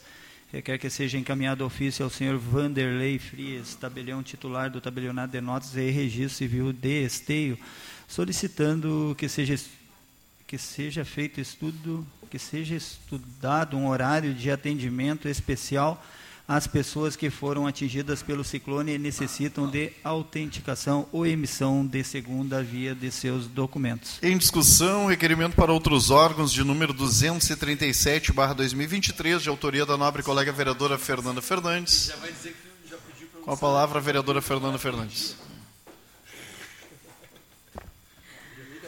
Senhores vereadores, Uh, senhor presidente, senhores vereadores, é bem rápido para comentar esses dois últimos requerimentos, né, esses requerimentos, que é uh, solicitando os documentos, né, as pessoas que perderam tudo nas enchentes, inclusive seus documentos, agora, inclusive para fazer esses cadastros, eles estão com dificuldade, então a gente pede que faça um mutirão Isso eu já estou articulando com a Assembleia Legislativa, através do gabinete da, vera, da deputada Nadine, para falar com o Instituto Geral de, de, de, de Perícias, né, para que venha fazer um mutirão de documentos. E o cartório eleitoral, o cartório eleitoral, desculpa, o cartório aqui uh, de registro civil aqui de Esteio, que também amplie o seu, pelo menos alguns dias, amplie o seu horário de atendimento para uh, retirada de documentos autenticados, né, para tirar cópias de documentos autenticados, que as pessoas também não têm condições. Eu nem estou pedindo isenção, estou pedindo até que amplie o horário de funcionamento, que era, inclusive, para ter algumas cotas de isenção, porque as pessoas perderam, estão passando por muita necessidade. Obrigada.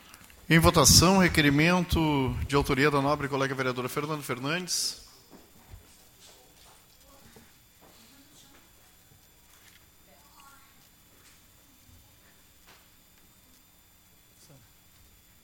Aprovado. Seguimos.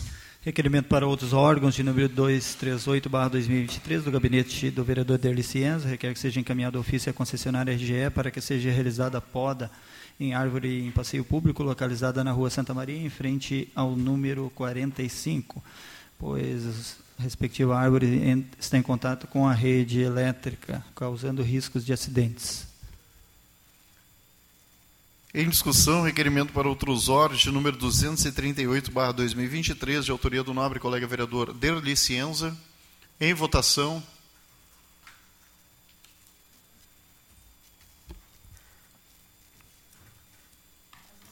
Aprovado. Seguimos. Requerimento para outros órgãos de número duzentos e trinta e nove barra dois mil e vinte e três, do gabinete do vereador Derli Cienza, requer que seja encaminhado o ofício à concessionária R G E para que seja realizada a poda em árvore no passeio público localizado na avenida quinze de novembro, em frente ao número quatrocentos e quinze, no bairro Três Portos, pois a respectiva árvore está em contato com a rede elétrica. Em discussão, requerimento para outros órgãos de número duzentos e trinta e nove barra dois mil e vinte e três, de autoria do nobre colega vereador Derli Cienza. Em votação.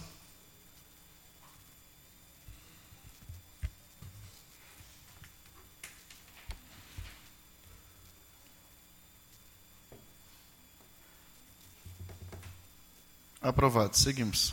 Requerimento para outros órgãos de número duzentos e quarenta barra dois mil e vinte e três, do gabinete da vereadora Fernanda Fernandes, requer que seja encaminhado o ofício à FAMURS, à Grampal e ao I P H U R G S R S, solicitando o início imediato de uma ampla discussão e estudo sobre soluções para o sistema de drenagem urbana na cidade de Esteio e região.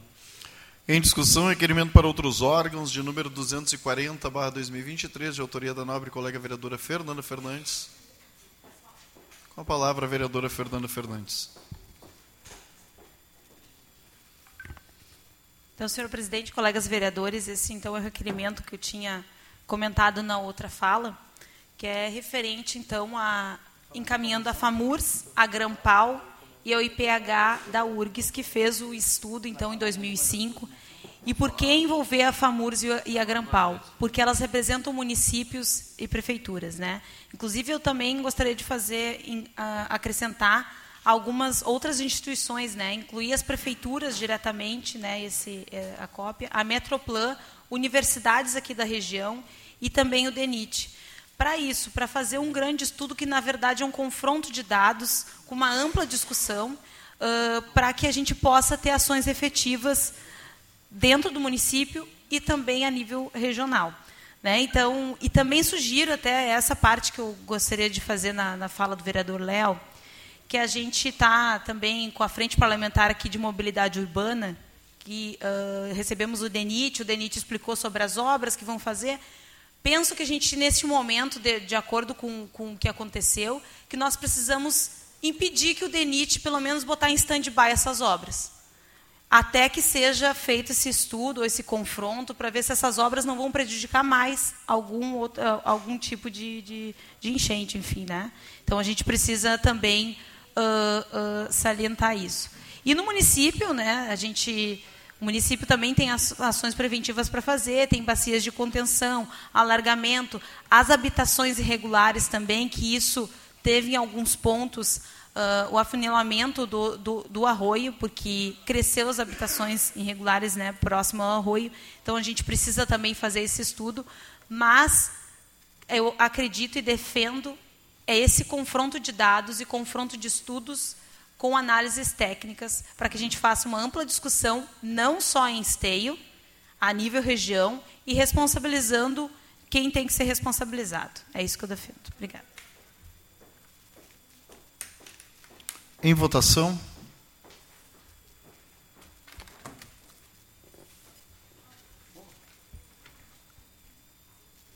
Aprovado. Seguimos. Moção número cento e quarenta e três, barra dois mil e vinte e três, do gabinete do vereador Francisco Alves. Moção de parabenização e reconhecimento, sendo o mês de junho o mês destacado para conscientizar e incentivar a população sobre a importância de ser um doador de sangue. Em discussão, moção de número cento e quarenta e três, barra dois mil e vinte e três, de autoria do nobre colega vereador Francisco Alves. Em votação.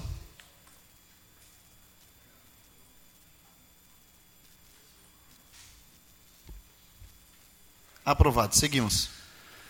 Moção número cento e quarenta e quatro, barra dois mil e vinte e três, também do gabinete do vereador Francisco Alves. Moção de parabenização e reconhecimento a Leandro Guimarães, que em nome dele referenciamos toda a equipe de voluntários que não mediram esforços para salvar vidas, muitas vezes correndo riscos. Em discussão, a moção de número cento e quarenta e quatro, de autoria do nobre colega vereador Francisco Alves. Em votação.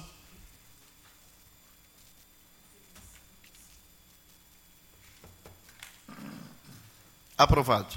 Moção de número cento e quarenta e cinco, barra dois mil e vinte e três, também do gabinete do vereador Francisco Alves. Moção de parabenização e reconhecimento ao Executivo, em especial a todos os servidores que desempenharam importante função, atividade com toda a comunidade acometida pelo ciclone. Em discussão, a moção de número cento e quarenta e cinco, barra dois mil e vinte e três, de autoria do nobre colega vereador Francisco Alves.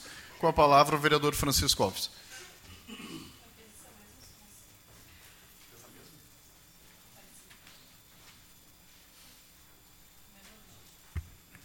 Presidente Sato, nosso colega, aos nossos colegas aqui da casa, cumprimento.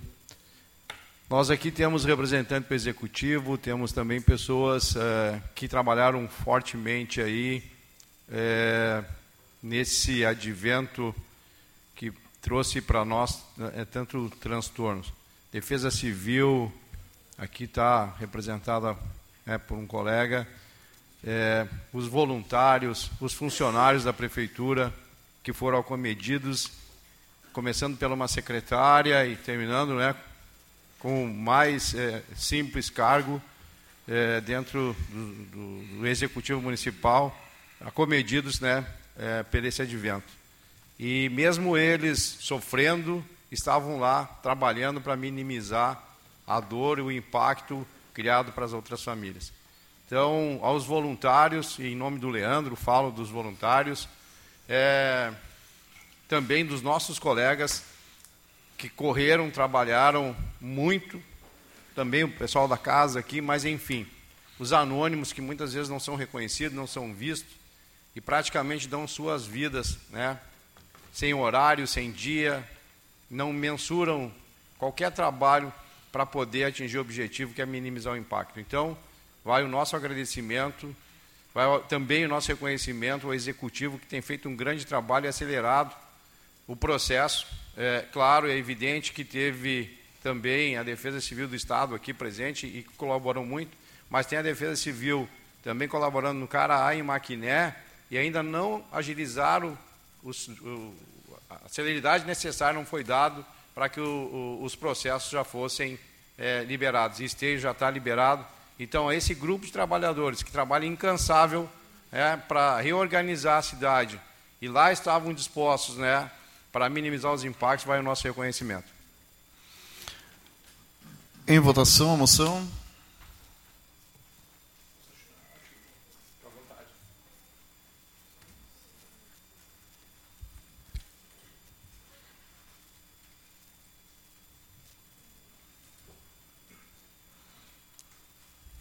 Aprovado. Seguimos.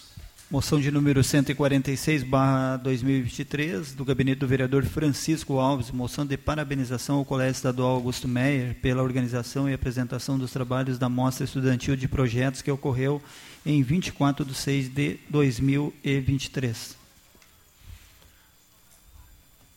Em discussão, a moção de número cento e quarenta e sete, isso? cento e quarenta e seis, de autoria do nobre colega vereador Francisco Alves. Em votação.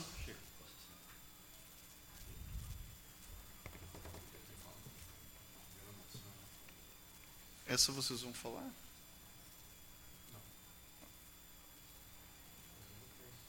Tá, é que aqui tá em, já foi, está em votação, Juliana. Em votação. Eu não sei se o vereador Laudamir queria falar, não. Tá. Em votação, então.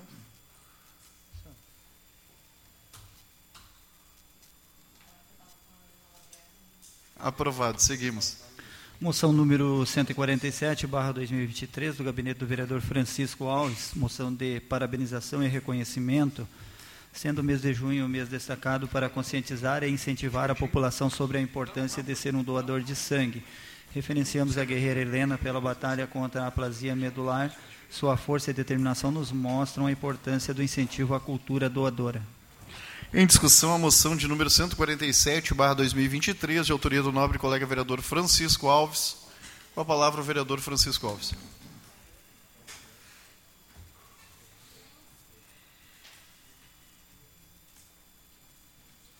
Colegas vereadores, é, mês de junho é o mês de conscientização da doação de sangue e medula.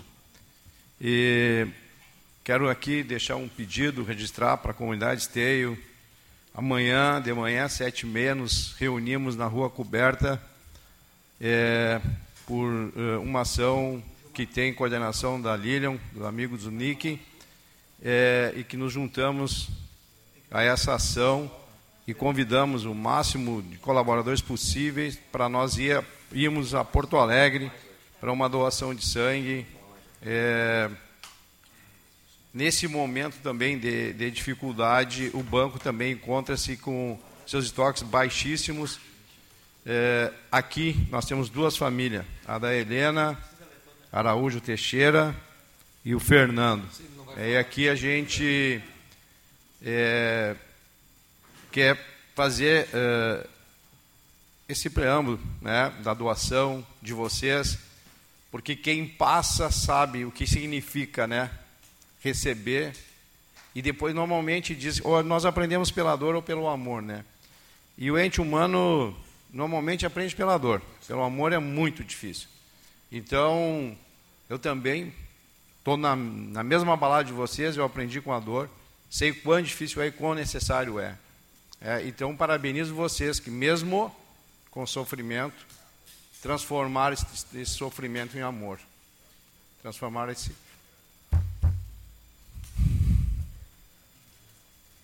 transformar o sentimento em atitude, né? Levaram para as pessoas vida, levaram a vontade de viver, e isso é muito grande. Parabéns a vocês. Desculpe. Parabéns, vereador Francisco Alves. Em votação, então, a moção. Acho que o vereador também deixou à disposição para quem quiser assinar.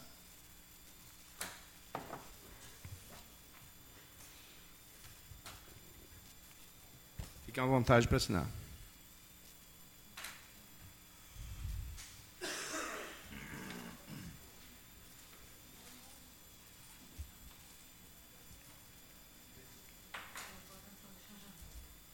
Aprovado. Seguimos.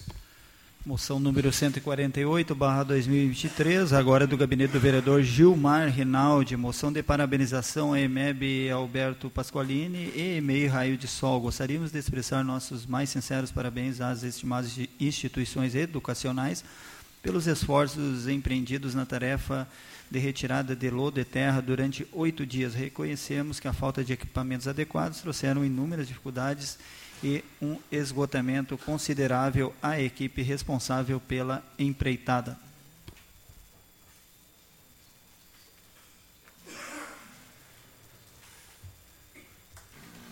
Em discussão, moção de autoria do nobre colega vereador Gilmar Rinaldi, de número cento e quarenta e oito barra dois mil e vinte e três. Em votação.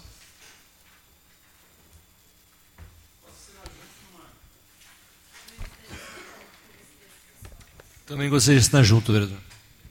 Também gostaria. Aprovado. Moção de número cento e quarenta e nove. Moção de número cento e quarenta e nove barra dois mil e vinte e três, do gabinete do vereador Fernando Luz, moção de parabenização ao piquete Galpão Distância pela realização de ações solidárias no preparo e distribuição de refeições para vítimas do ciclone que atingiu nosso município no dia quinze. Em discussão, a moção de número cento e quarenta e nove barra dois mil e vinte e três, de autoria do nobre colega vereador Fernando Luz. Em votação.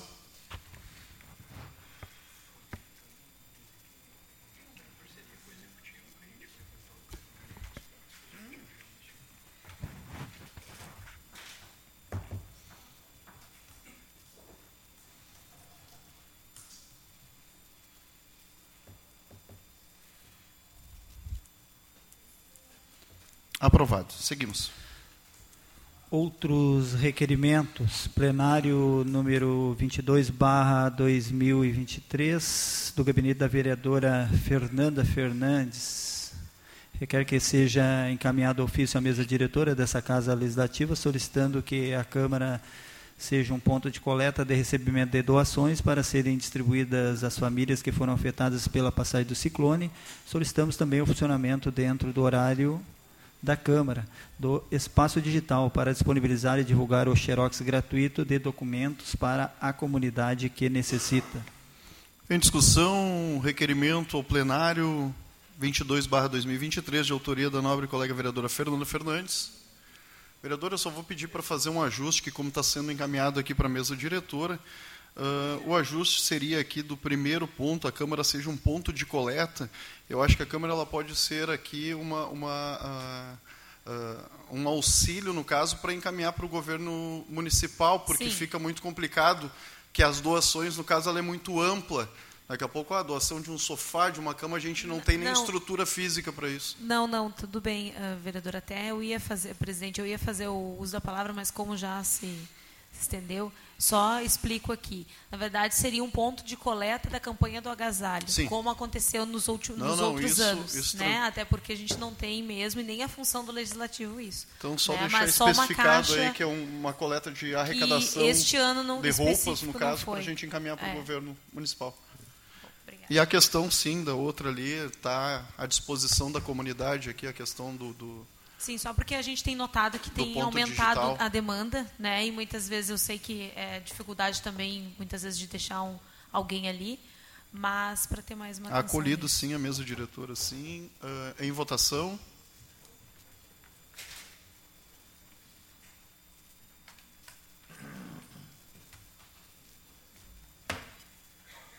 Aprovado. Seguimos. Foram essas, senhor presidente, a apresentação e votação das demais proposições. Não tendo mais, então, a apresentação e votação das demais proposições aqui encaminhadas pelos nobres colegas vereadores, passamos agora à tribuna livre. Nela está escrito a ONG, a, ONG, a entidade Amigos do N I C, oradora a senhora Lilian Rocha Gomes, e o assunto doação de sangue, junho vermelho. Peço a gentileza aqui à senhora Lilian que possa... subir aqui e fazer o uso da nossa tribuna.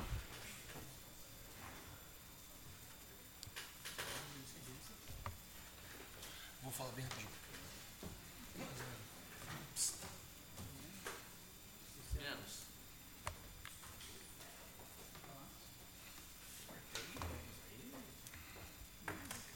Por gentileza. Boa noite a todos, boa noite ao presidente da Câmara, aos senhores vereadores, à senhora vereadora e à comunidade aqui representada. Hoje eu vou passar a palavra à nossa homenageada, né, à avó da Helena e sua família. Boa noite a todos. Uh, me chamo Samara, sou moradora de Esteio, funcionária do Hospital São Camilo, e a avó da Helena. Há exatamente dois anos, em uma consulta de rotina da Helena, exames mostraram que estava com plaquetas muito baixas e que teriam que ser internada imediatamente. Levamos a, ela direto para o Hospital São Camilo, onde a Helena, com todo o amparo e dedicação da equipe e assistência das demais colegas e, e os demais envolvidos, em menos de vinte e quatro horas, conseguiram transferência para o Hospital da Criança Conceição. Quando chegamos lá, prontamente foi iniciado o processo de investigação de diagnóstico, onde precisou fazer muitos exames, biópsia de medula, transfundir, transfundir sangue e plaquetas. Começamos uma busca por doadores de sangue e de plaquetas para Helena, entre amigos e familiares. E vou dizer a vocês, não imaginava como seria difícil conseguir essas doações. Foi aí que, através da minha colega, a psicóloga Sabrina, que ficou sabendo do problema que eu e minha família estávamos enfrentando, me, me chamou para conversar e disse que conhecia a ONG chamada Amigos do N I C, e que a ONG tinha como missão e a capac, capac, capacitação de doadores de sangue e plaquetas, trabalhando com motivação e divulgando a importância de ser um doador de sangue, plaquetas e medula óssea.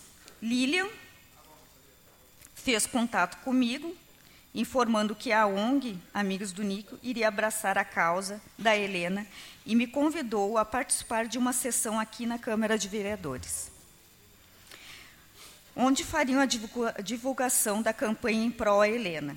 Conheci a Lilian, os membros e a história da ONG. Fui calorosamente recebida, acolhida e amparada. Eu e minha família não estávamos mais sozinhos nessa luta. Foi onde descobri a importância da doação, que estes gestos salvam vidas e todas as vidas importam. A ONG Amigos do N I C fizeram uma ampla divulgação de doação de sangue e plaquetas em prol da Helena e conseguimos uma captação bem, bem significativa. Hoje a minha palavra é gratidão. Gratidão a Deus pelos anjos que colocou em meu caminho. Gratidão por me mostrar que tudo tem um propósito nessa vida, pois foi através dessa triste experiência, com uma pessoa que eu amo muito, descobri a diferença que posso fazer na vida de muitas pessoas, com um simples gesto de doar sangue. Tenho orgulho de ser doadora. A cada doação que realizo, deposito muito amor, fé, para quem receber. Obrigada a todos.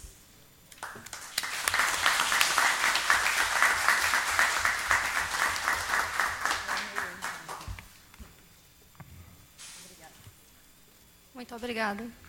Muito obrigado a Lilian, ao familiar aí que fizeram essa explanação, ao incentivo aí à doação de sangue, então. Passamos agora, então, ao grande expediente. Nele estão os inscritos nobres colegas vereadores Luciano Batistello, Marcelo Couto, Sandro Severo e este vereador Cristiano Coutinho. Com a palavra, o vereador Luciano Batistello. Declina, senhor presidente. O vereador Luciano Batistello declina. O vereador Marcelo Corros.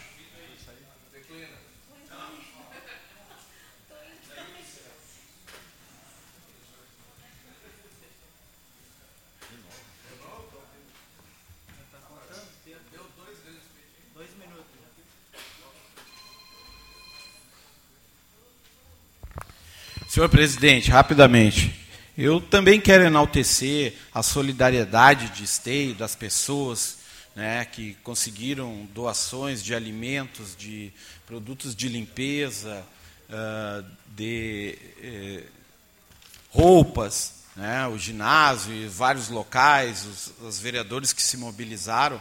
Esteio é reconhecida como a capital nacional da solidariedade. Mas eu só queria fazer um questionamento. Pergunta para qualquer um que recebeu o que, que ele preferia, receber donativo ou estar na tranquilidade do seu lar, podendo lá curtir a sua casa, podendo uh, ver a sua televisão de noite, tomar o seu chimarrão. Pergunto para qualquer um. Se um me disser, ah, não, eu prefiro a cesta básica, eu prefiro as roupas velhas, eu prefiro uh, o, a pasta de dente, eu duvido, eu duvido. Então, assim, ó, volto a dizer, enalteço todo mundo que trabalhou e que trabalha e que continua trabalhando para levar um pouco de conforto. Mas qualquer uma dessas pessoas trocaria tudo isso pela tranquilidade do seu lar. Eu disse semana passada que tem casas que não ficaram habitáveis. É essa a questão. Não é perder móveis só, que também já é uma, uma coisa difícil para um pai de família, trabalhador, assalariado, que trabalha o dia inteiro, que chega e que compra uh, um sofá, um armário, uma televisãozinha, para ter um mínimo de dignidade, de conforto na sua casa. E perde tudo.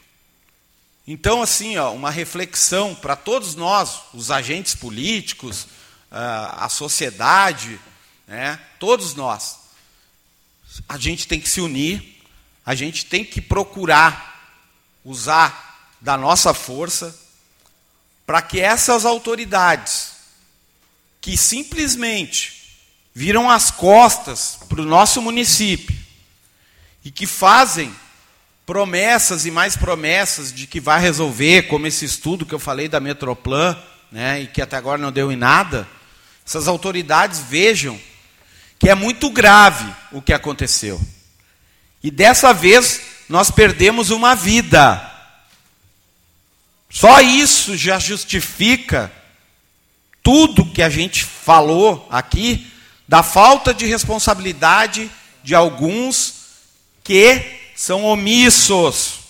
E a omissão é a pior, a pior das consequências, porque a omissão custa caro. Eu falei uma semana antes da tragédia que eu não queria ser o profeta do Apocalipse, mas porque eu fui lá do outro lado ver como estavam as valas da quatrocentos e quarenta e oito, que era para escoar bem rápido a água. Estavam todas sujas. Eu estava batalhando com o DENIT para ele limpar isso, e ele me disse, não, é com a concessionária. A concessionária disse para mim, não, não está no escopo do contrato. Olha o que eles fazem com a irresponsabilidade para uma cidade, gente. Para uma cidade. E poderia ter morrido mais gente, viu? Poderia ter morrido mais gente. Então, assim, ó, o alerta que eu faço de problemas internos, problemas externos, problemas micro, macros, é que tem que se encarar isso como um desafio para a nossa cidade, para o futuro da nossa cidade. Senão nós vamos começar a ter bairro fantasma em Esteio. As pessoas vão embora, vão procurar outra cidade para investir, vão procurar outra cidade para morar. Já tem placa de vende ali na, na Teodomiro, né, Didi? Já tem placa de vende. Já tem amigos nossos que já disseram, eu não volto mais para minha casa, eu vou pagar um aluguel, vou morar num apartamento, mas não volto mais para lá. Tu imagina o que vai desvalorizar aquela região. Então, é esse meu desafio, me estendi demais, falei demais, mas eu tenho dentro de mim uma indignação com isso e não vou desistir da minha luta, seja com quem for. Eu acho que essa luta, na realidade, não é minha, é de todos nós. É uma luta da sociedade de Esteio, que não aguenta mais ter que se reerguer. Com a palavra, o vereador Sandro Severo.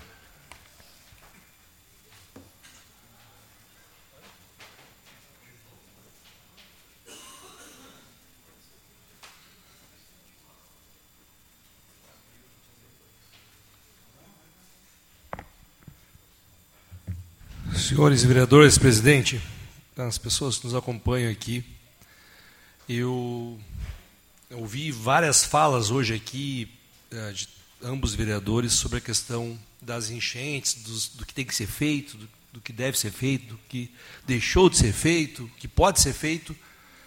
E eu, um pouco aqui, a gente quase consegue ver, assim, quase construir aqui um artigo em relação do que a gente pode dizer hoje aqui nessa noite. Primeiro, não tem outro assunto para a gente pontuar nessa Casa Legislativa hoje, a não ser as enchentes em Esteio. Né? Eu acho que esse assunto não deve uh, durar somente quando acontece. Esse assunto só não, vir, não deve vir à tona quando acontece uma catástrofe, uma, uma enchente. A mesma coisa eu falei para as pessoas que uh, vieram ajudar as pessoas agora nas enchentes, que às vezes nós uh, só viemos ajudar as pessoas, dar conta que devemos ajudar a pessoa ou estar próximo de quem a gente ama na dor. Quando a gente perde alguém ou quando alguém perde o que tem em casa, quando a gente deve fazer isso todos os dias da nossa vida, dizer que a gente ama aquelas pessoas, os pares da gente, os nossos pais, os nossos filhos, e também ajudar aqueles que mais precisam, durante a nossa, não somente na dor deles, mas também durante o período que eles precisem, a pessoa que está precisando de emprego, a pessoa que está precisando de uma roupa. Não é só na enchente que a gente deve ir lá doar e fazer o bem às pessoas. Acho que isso também vem em conta do que a gente pensa. E eu estava analisando aqui, em dois mil e dezesseis teve um estudo do I P H. Tá? Uh, eu estava na Ponte Dona Isabel à meia-noite e trinta de sexta-feira, como o vereador Marcelo colocou mesmo ali.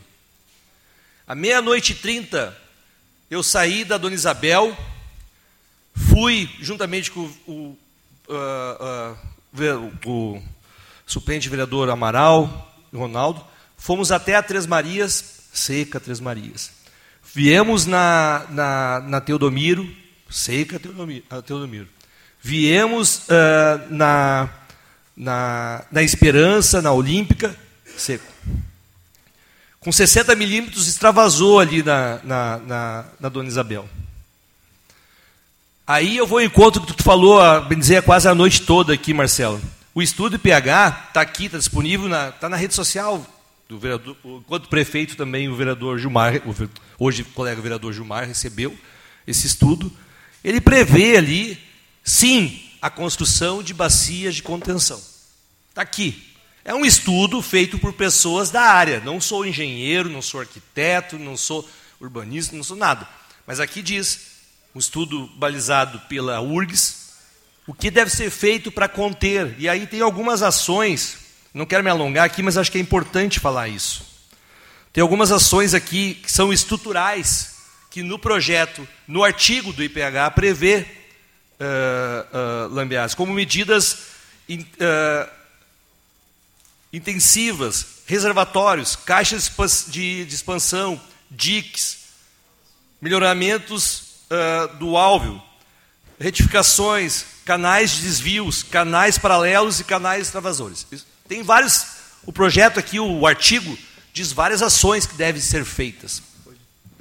E o vereador Marcelo, eu estava na sexta-feira de manhã, quando começou a botar água em alguns lugares, e quando eu fui olhar a passagem da cento e dezesseis, estava lotada. E quando eu fui olhar o canal do Arroisteio, que dá acesso ao, ao, ao braço que vai para o Rio dos Sinos, estava parado. Estava eu e o meu assessor Gilmar lá, nós olhamos. A água já não estava adentrando o canal que vai para o Rio dos Sinos. Então, eu vou ao encontro e defendo a sua tese, vereador, de que sim, temos problemas estruturais dentro aqui, vereador Chico, de temos que alargar talude, a, aprofundar arroios, limpar eles, deve ser feito. Mas, de qualquer forma, com tudo isso sendo feito, se não melhorar a passagem da cento e dezesseis, e se não alargar a, o acesso que chega ao rio, e junto com isso, construir bacias de contenção, porque eu prefiro fazer um investimento que vai preservar a vida das pessoas. Se está aqui um estudo dizendo, não sou eu, eu sou administrador, não sou engenheiro, não sou arquiteto. Se tem técnicos dizendo que tem que ser feito, eu não vou. Se o médico diz para mim, Santo, tem que tomar esse remédio, eu vou dizer para o médico, não, não vou tomar, o senhor não sabe de nada. Eu acho que a gente tem que respeitar os técnicos. Se o cara tem uma formação acadêmica, estudo, entendeu? Para tanto, nós temos que observar isso. E essa foi a trajetória, vereador Chico, de uma cidade que foi alagada após as oito horas da manhã da sexta-feira, enquanto já estava extravasada meia-noite e trinta, lá na Dona Isabel, na São José. Então, acho que a gente tem que olhar todos os contextos, concordo com ambas as partes aqui, mas que tem sérios problemas na cento e dezesseis e na quatrocentos e quarenta e oito a serem resolvidos, para a gente poder resolver, é que a bacia de contenção ela é necessária, como título de prevenção e de minimizar os impactos de cheia? Sim. Esse é o meu sentimento. No mais, eu quero, para todos esses detalhes técnicos que a gente pontuou hoje aqui, quero uh, dizer que a cidade de Esteio se mostrou mais uma vez uma cidade solidária. A gente tem que enfatizar isso, porque a gente acabou de sair de uma pandemia e agora tivemos uma catástrofe aqui em Esteio, onde viu as pessoas se ajudando. E isso supera, às vezes, por vezes, a dor, sabe? Das pessoas que... A gente teve um caso de Três Marias lá, que pessoas se juntando para salvar vidas, e a gente viu isso em todos os cantos dos lugares que foram atingidos, as pessoas se ajudando mutuamente, acolhendo as pessoas nas suas casas, porque não podiam, as pessoas que não podiam ficar nas suas casas. Isso mostra que a sociedade, o ser humano ainda, a humanidade, tem esperança quanto as pessoas praticam bem nesse momento de dor que foi as pessoas que foram atingidas. Uma boa noite a todos. Muito obrigado, vereador Sandro Severo. Com a palavra, o vereador que vos fala, Cristiano Coutinho. Eu vou declinar aqui, mas quero deixar também uma reflexão que tem que haver, vereador Gilmar, ações permanentes de todos os órgãos. São ações permanentes de todos os órgãos para que a gente possa evitar aí, não as catástrofes, né, mas o, o, o, o final dela. Passamos, então, agora à ordem do dia, vereador Derli Cienza. Passando, então, à ordem do dia, projeto de lei executivo número cento e setenta e dois barra dois mil e vinte e três, que autoriza a abertura de crédito suplementar no orçamento da administração direta do município de Esteio. Parecer da Comissão de Finanças e Orçamento. Parecer da Comissão de Finanças e Orçamento, o projeto sob exame encontra-se em conformidade com as normas estabelecidas no artigo cento e quarenta e um, inciso cinco da Lei Orgânica Municipal e do artigo quarenta e três da Lei Federal número quatro mil trezentos e vinte barra sessenta e quatro, que estatui normas gerais de direito financeiro para elaboração e controle dos orçamentos públicos para abertura de créditos adicionais.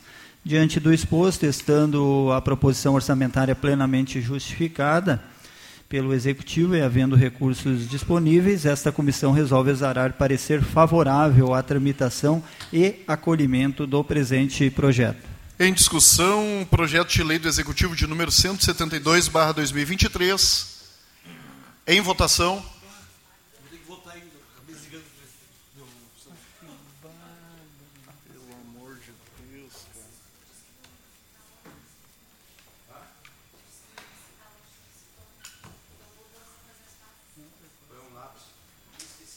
Quando eu digo, quando eu falo, vocês não acreditam. Quando eu falo, vocês não acreditam. Ah.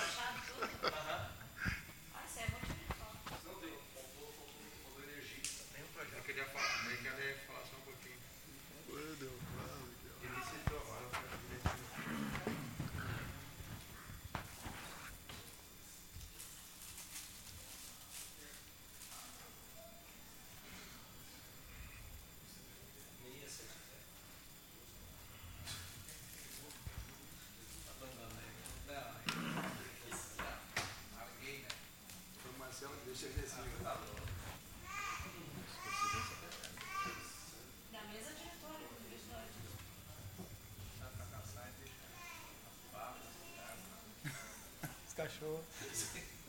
Aí só dá um hino dentro. Tirou gente pra ficar na mesa aí. Hã?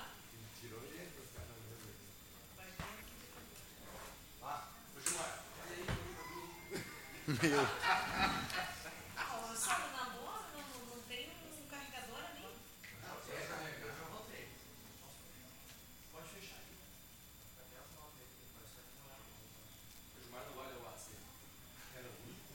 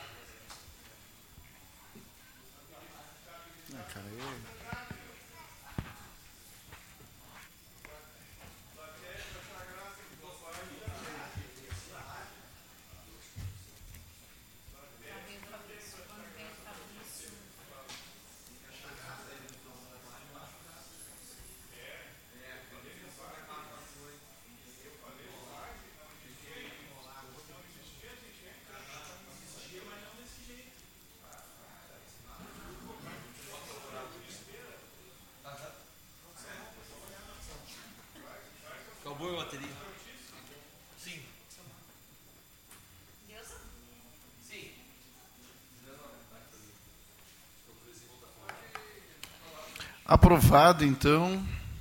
Não temos mais projetos na ordem do dia. Pergunto se algum vereador quer fazer uso das explicações pessoais. Não tendo nenhum vereador... Opa, perdão. Pois não.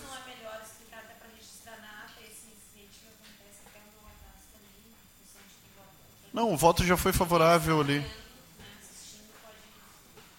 Uh, não tendo nenhum vereador inscrito nas explicações pessoais, enquanto presidente desta Casa Legislativa, dou por encerrada a nossa sessão plenária ordinária do dia vinte e sete de seis de dois mil e vinte e três. Meu muito obrigado a todos os colegas vereadores, a nossa comunidade, e uma ótima semana.